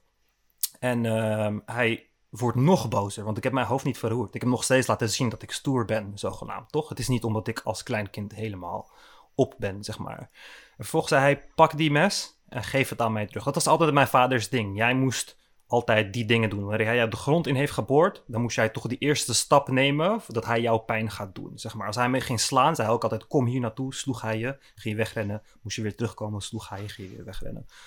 Gaf ik hem die mes me- weer, toen zei hij, oh, dus je wilt je hoofd ook niet bewegen. Laten we kijken hoe stoer je bent. En ik zag in zijn ogen dat die mes gewoon nu in mijn hoofd zou komen. Dat zag ik, weet je. Het is gewoon pure, alsof ik met een klein kind een soort van koppigheidswedstrijd hou, weet je. Dat was het. En hij gooit die mes en ik weet dat het tegen mijn hoofd aangekomen, dus ik duik zo weg. En het gaat precies in de muur waar mijn hoofd was. Dit is allemaal echt gebeurd, weet je. Hoewel mijn moeder zou zeggen dat het één groot verzonnen verhaal is, zoals ze altijd doet. Het is allemaal echt gebeurd. Genoeg psychologen die hiervan weten ook. Ehm, en vervolgens zei hij, nou, kijk, zie je? Zo'n man ben je toch niet. Je was toch wel bang. Weet je? En daar, en daar bleef het bij. En dat vond ik zo... dat, dat, Dan ben je echt gestoord hoor. ja, maar, maar hij was ook gestoord. Hij was ook gestoord, weet je. En dat, dat, dat, dat moment, dat heeft mij zoveel gedaan. Daar daar heb ik zoveel inzicht. Vanaf dat moment heb ik ook nooit meer met mijn broer gepraat. Echt helemaal nooit meer. We praten sowieso niet veel. Maar nooit meer gepraat terwijl onze kamers naast elkaar waren tot mijn eh, ik denk dat het op mijn dertiende is gebeurd of zo. En tot mijn negentiende of twintigste dat ik het huis ging, heb ik geen woord met hem gesproken. Helemaal geen woord. En het was een van de redenen waarom mijn relatie met mijn broer ook kut is. Is omdat ja, het nooit vanaf mijn ouders kwam nooit de, de motivatie om het om een soort van broederlijke relatie op te bouwen. Daar, in plaats daarvan was het gewoon van hij is ouder dan jou, hij mag alles doen wat hij wil en jij bent gewoon jonger, dus jij moet je bek dicht houden.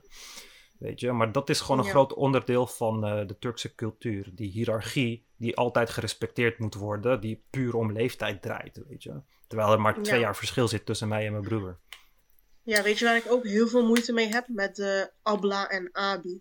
Uh, mijn, zusje moet, moet, mijn zusje en broertje moesten mij altijd Abla noemen. Maar ik ben maar twee jaar ouder dan mijn broertje bijvoorbeeld. Ja, en ik moest ook mijn nicht en neef, die maar één jaar of twee jaar ouder zijn dan ik, die ik als een soort vriendin beschouw, moest ik Abla noemen. Maar als je in dat woord zit heel veel. Ook al mhm. denk je, oh ja, wat maakt het uit? Ik zeg wel gewoon Abla. Maar elke keer dat ik het noemde, voelde ik me gewoon vies. Omdat ik denk, ik wil jou geen Abla noemen. Want Abla, dat betekent eigenlijk een soort grotere zus. Maar in dat woord zit zoveel hiërarchie. En ja. Abi is dan grotere broer. Maar ik voelde me altijd zo vies bij het eh, horen en zeggen van die woorden. En altijd als mijn zusje mij Abla noemt, zeg ik altijd nee, noem mij gewoon Lale. Ehm, oh, bij mijn zusje vind ik het dan niet zo heel erg. Maar ik wilde het zelf in ieder geval gewoon niet zeggen. Maar het werd mij gewoon verplicht, want anders ben je gewoon respectloos in de Turkse cultuur. Ja, 100%. En dat slaat gewoon helemaal nergens op. Ja, ik ben daar ook mee gestopt. En dat ik naar mijn zusje zei van, luister, als je me nog één keer Abi noemt, dan hebben we een probleem. Ik heet gewoon Ummer.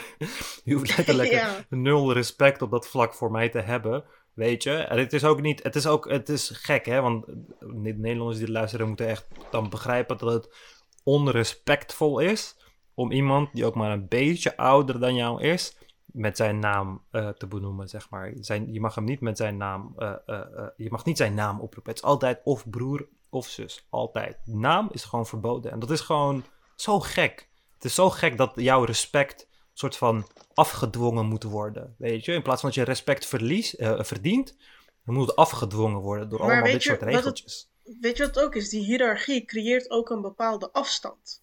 Ja. Want je kan dan niet uh, bijvoorbeeld mijn uitgever, hè, die is, uh, wat is het? Hij is 67 of zo.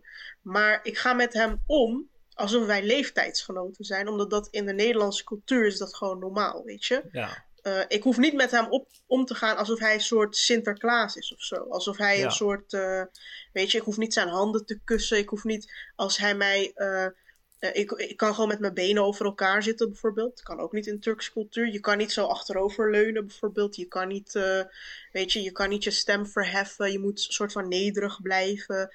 Uh, Altijd alles, alles wat diegene zegt, moet je ja en amen zeggen. Je moet nooit tegenspreken. Bijvoorbeeld als hij zegt van rode wijn is het lekkers, moet ik ook zeggen rode wijn is het lekkers. Ik kan niet zeggen nee, ik vind witte wijn het lekkers. Ja. Dus je, je houdt jezelf gewoon een soort van Ehm, het draait niet om jou of zo in mhm. zo'n gesprek. Je moet niet je mening op willen dringen of zo. En dat komt ook door die hiërarchie. Je moet respect hebben voor alles wat ze zeggen. En ik, ik merkte meestal als we bijvoorbeeld ehm, aan zo'n tafeltje zaten met suikerfeest of offerfeest of zo. Dat ze de meest idiote dingen konden zeggen. Bijvoorbeeld over vrouwen, weet ik veel. Over de politiek van Turkije. Uh, die ooms van mijn vader of moeder of zo iets waar ik het bijvoorbeeld totaal niet mee eens ben. Dat ik denk, hoe kun je dit zeggen? Maar dan zeg je dat gewoon niet. Want op het moment dat jij je mond opentrekt, ben jij respectloos. Ja. Want wie ben jij wel niet om je mening te geven? Want Turken denken niet van, oh ja, dat is jouw mening, dit is mijn mening, wij verschillen van elkaar en dat is prima. Zo, die, die, dat bestaat gewoon niet.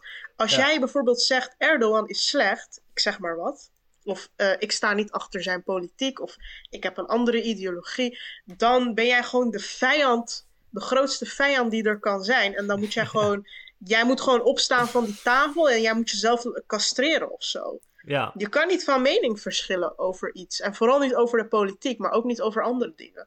Ja. Uh, ja, je kan niet zeggen van ik zie dat anders. Ja, ik denk dat uh, dat heel goed laat zien hoe soort van fragiel het, zelfvertrouwen van die mensen is. Weet je, als jij jou niet gerespecteerd voelt. Kijk, jouw, uitge eh, jouw uitgever bijvoorbeeld, die neem je als voorbeeld. Hij is voor zijn eigen. Ik praat nu gewoon voor hem hoor. Het is gewoon een aanname die ik doe. Maar hij is voor zijn eigen beeld van respect en, en, en zelfverzekerdheid en zelfwaarde. Is hij niet afhankelijk van jou?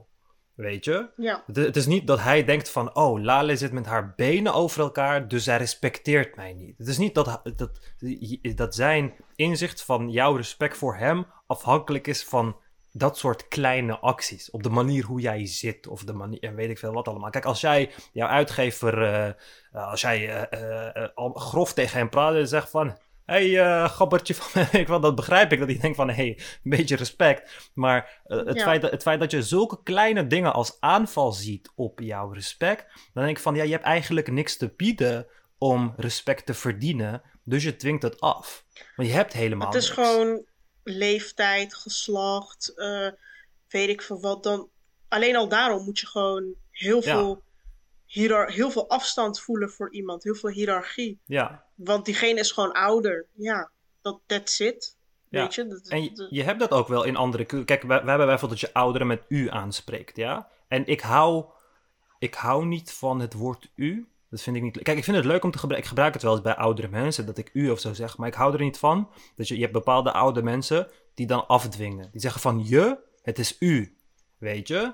Dat ik denk van, mm, ja, maar het level is zo anders. Kijk, als ik met een ouder persoon praat als ik die persoon met u aanspreek, dan lukt het mij niet om een normaal gesprek met je te hebben. Weet je, want door die woordgebruik zetten we elkaar op een andere level. Weet je, ik kan niet echt goed met jou levelen. En als ik je als je mhm. aanspreek, wil niet zeggen dat ik geen respect voor je heb of zo, weet je. Maar het zegt wel dat ik uh, uh, een soort van een, een gesprek wil hebben op dezelfde level. Weet je, dus ik zag het ook in andere culturen. En dan is het maar heel weinig. Ik bedoel, het is niet zo erg. Ik zou nooit weigeren om iemand uh, met u aan te spreken of zo. Tenzij ze het echt afdwingen op een manier dat ik denk van... oh, je bent best wel onzeker hierover. Maar bij de Turken is het met zoveel dingen. En precies zoals wat jij zegt, met voeten, benen over elkaar. Jongen, mijn vader had... Ja, maar ook met... Uh... Ja? ja?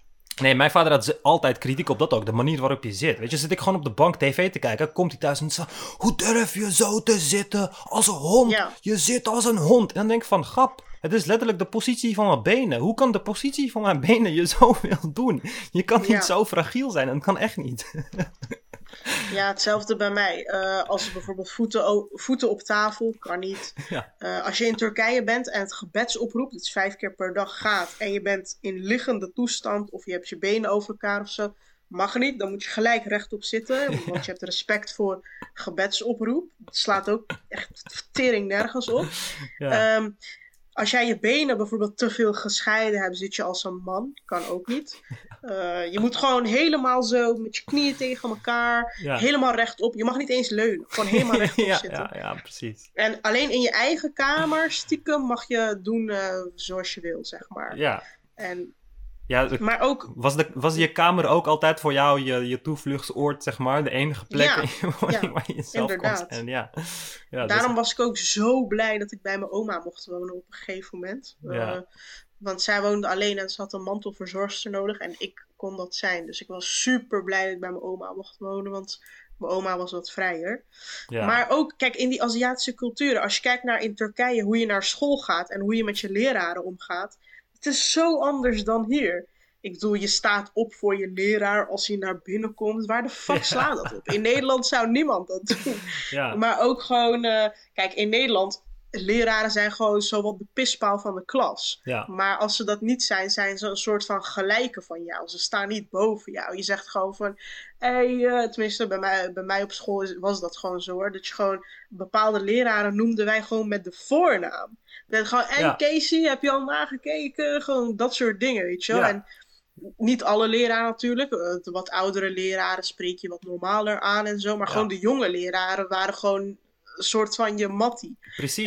En... En- dat zorgt er ook voor dat je meer jezelf bent naast die mensen. En als je problemen zou hebben, dat je eerder naar die leraren zou gaan. Die je ziet als op jouw level. Dan iemand waar je bang voor moet zijn. Waar je zo respect voor moet tonen en zo, weet je. Dat, dat, dat soort personen Ja. ga je nooit naartoe eh, komen voor hulp en dat soort dingen.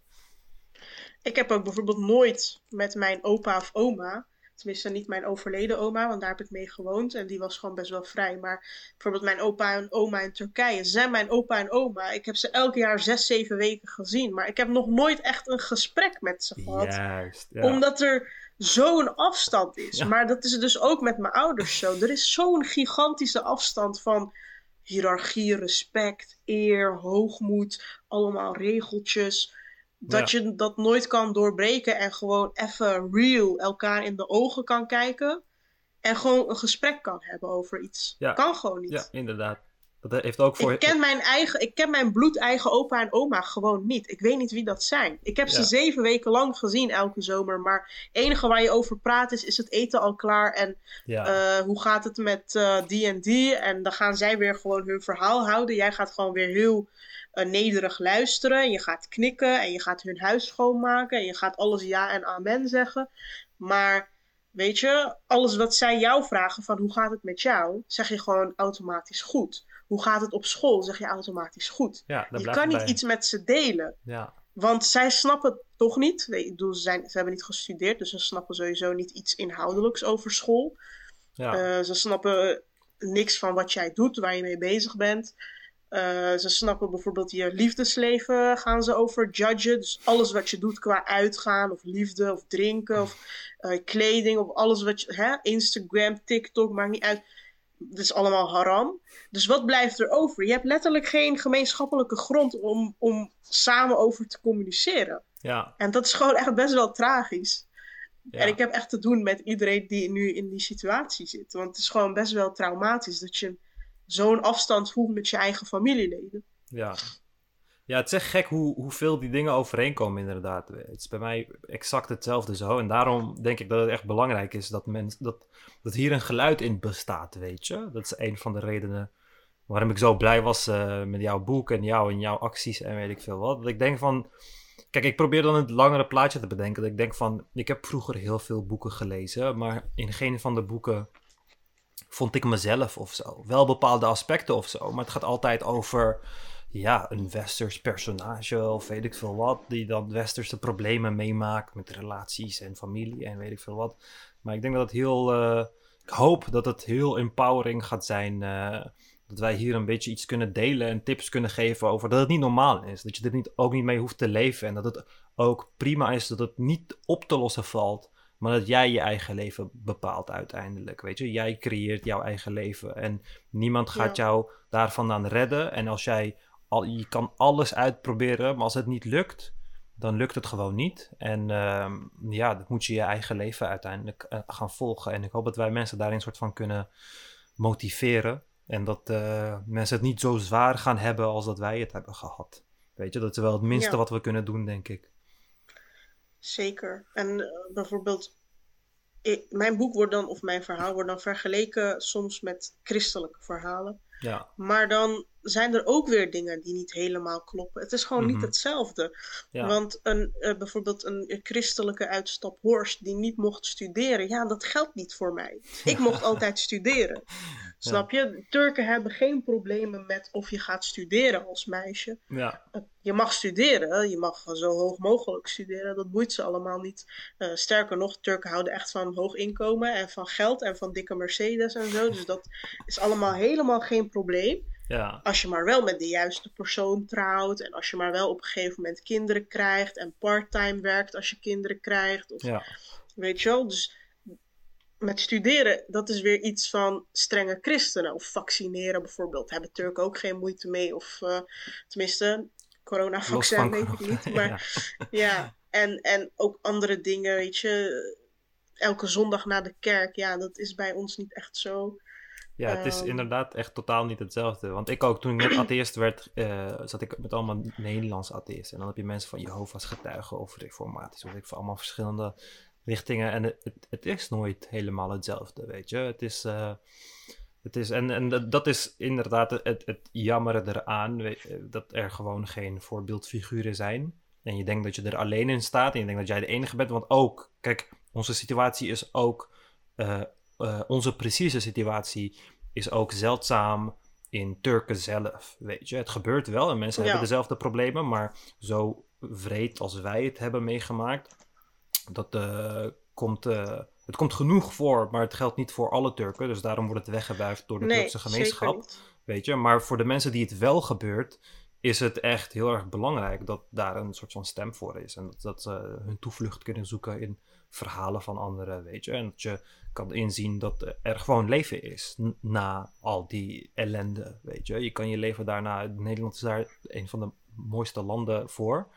Weet je, en Ja. los van de haat en de weet ik veel wat dat je allemaal gaat krijgen. Kijk, je hoeft ook niet een boek te schrijven als Lale om eruit te komen en eh, heel Nee. Nederland op je kop te halen. Maar het is wel belangrijk dat je kiest voor je eigen waarheid. En dat kan heel moeilijk zijn als je daar geen voorbeelden eh, eh, ehm, van hebt, zeg maar. En in andere landen kan dat niet, hè? Als, je, als wij in Tunesië woonden, of. Saudi-Arabië, of Turkije of zo. Ja, Ten eerste zouden we dan niet op een jonge leeftijd financieel onafhankelijk kunnen zijn. En daar eh, ben je tot je dertigste ongeveer afhankelijk of zo. ja, Tenminste, als ik kijk naar Turkije, het is echt, ja, weet je. En, en als, zelfs al ben je financieel onafhankelijk, op een gegeven moment, ja, als de overheid en de instituties en zo een soort van ook allemaal pro-conservatief, ja, conservatisme zijn, dan kan je, ik bedoel, zo'n boek als dat van mij zou in Turkije veel meer haat krijgen van ook Turken bijvoorbeeld. Ja. Die, voor, terwijl hier bijna heel het land is dan pro-ik, weet je wel, pro-vrijheid. ja. En dan is er die moslimgemeenschap die mij bedreigt. Maar in een land als Turkije zou het eerder, dus dan zou die hele conservatieve gemeenschap tegen mij zijn. Dan heb je alleen de seculieren misschien voor mij, maar ook een deel van de seculieren zouden zeggen: Nou, nou, nou, je maakt het wel heel bont, weet je wel. Dus ja. dat zou veel meer, heel anders zijn. Dus we hebben ook echt geluk dat we in Nederland gewoon alles kunnen doen en laten wat we willen. ja ik, denk dat, ik denk dat dat ook de reden is waarom wij een wat ehm, positiever beeld van Nederland en Nederlanders en deze maatschappij hebben dan je Ja, ik ben Nederland heel dankbaar. Ja, 100%. Ik ook. Weet je, als ik ergens anders was geboren, dan was mijn leven echt eh, heel anders gelopen. En dat is het ook. Hè. Kijk, we, we hebben dan, je hebt dan niet je ouders waar je op kan bouwen en weet ik veel wat, maar je hebt wel een soort van de samenleving waar je op kan bouwen. Want die ouders zullen je waarschijnlijk geen gelijk geven, maar 80% van de mensen op straat zouden je wel gelijk geven. Weet je? Ja. En, en, En dat, doet ook heel veel met je. Ja, Want eh, stel je voor dat ik mijn boek had geschreven en op een gegeven moment twijfel ik aan mezelf van oké, misschien ben, zit ik wel echt fout. En ik heb niet heel Nederland achter me, maar 30% van Nederland. Terwijl 70% vindt van dat mocht je eigenlijk niet doen of zo. ja, Dan ga ik ook op een gegeven moment aan mezelf twijfelen. En dan ga ik geneigd zijn om te denken dat ik fout zit. ja, En zo gaat dat ook bijvoorbeeld met homo's en zo die zelfmoord plegen, transgenders, en weet ik veel wat. En mensen die eh, vrijheidsstrijder zijn, cartoonisten, eh, mensen die voor een vrije krant werken in dat soort landen. Die gaan of zelfmoord plegen of ze eindigen in de gevangenis. Activisten, feministen. Bijvoorbeeld die vrouw die Charlie Hebdo heeft overleefd, die Marokkaanse Zineb nog wat. El Razoui dat soort mensen, uiteindelijk worden ze gewoon gek met, van dat soort samenlevingen, omdat ze gewoon de meerderheid tegen zich hebben. ja. ja. En dan moeten ze vluchten, moeten ze beveiliging. Ja, dan heb je gewoon geen gelukkig leven. ja. Ja. Maar goed, we hebben nu veel te lang We zijn gepraat. twee uur bezig. Ja. Ja, ik vind het echt jammer dat mensen dan twee uur lang zo moeten gaan zitten luisteren. Maar ja, ik Nee, dat doen ze eh, niet hoor. Kan jij de cijfers zien van hoe lang ze ongeveer Ja, de luisteren? vorige die, we twee, die twee uur lang was, iets van... eh, het was op zich wel goed, 50% had hem wel helemaal afgeluisterd. Dus dat is op zich nog wel best goed. Ik denk dat wij in, dat, in dit optiek eh, wel een soort van verandering... een, eh, soort van, ja, hoe heet dat? We, we steken wat uit vergeleken met andere podcasts, aangezien iedereen het zo kort mogelijk probeert te doen. Omdat iedereen's Ja. attention span tegenwoordig heel Maar kort weet je wat het is? Ik heb eigenlijk scheid. Ik heb eh scheid aan mensen die het niet afluisteren. Ik Ja. doe het ook gewoon voor mezelf. Ja, ik doe het niet 100%. alleen voor anderen. Want het is een Als soort ik- van therapie ook, dit, hè? Dat wij gewoon Ja, maar als ik niet praten. uitgeluld ben, ben ik niet uitgeluld. Ja, Klaar. Ja, ja precies. Dat, eh, daar ben ik het 100% mee eens. Ik bedoel, in het echte leven ga je ook niet ineens opstaan uit een etentje en weg. Omdat je denkt, ja, één uur zit erop. ja, Dus ja, je lult. Je bent uitgeluld wanneer je bent uitgeluld. En ja. van de tijd trek ik me niet meer zoveel aan. ja, vorige aflevering, dat duurde twee uurtjes. Maar toen we ermee waren afgelopen, gingen wij nog twee uurtjes doorlullen. Ja, we konden net zo goed twee podcasts we waren tot vier uur in de ochtend gewoon eh, nog aan het praten. Dus ja. Ja. Oké. Ehm, Shout-out naar iedereen die het eh, tot deze moment heeft eh, volgehouden. Echt, ja, eh, laat weten wat jullie ervan vinden. En oh ja, voor de mensen die willen doneren of een abonnement willen op de betaalde afleveringen, ik ga leven.backme.org. Ja. Ik ga leven.backme.org. ja. Yes, dat was hem voor vandaag. Als jullie tot het einde hebben geluisterd, zijn jullie de real OG. Laat ons vooral weten wat je ervan vond. Stuur vooral nieuwe suggesties voor de volgende afleveringen. Dat kan op Instagram, eumer-34 of @lalegul met drie a's. En ik wens jullie nog een nieuwsgierig en leergierig leven toe. Doei!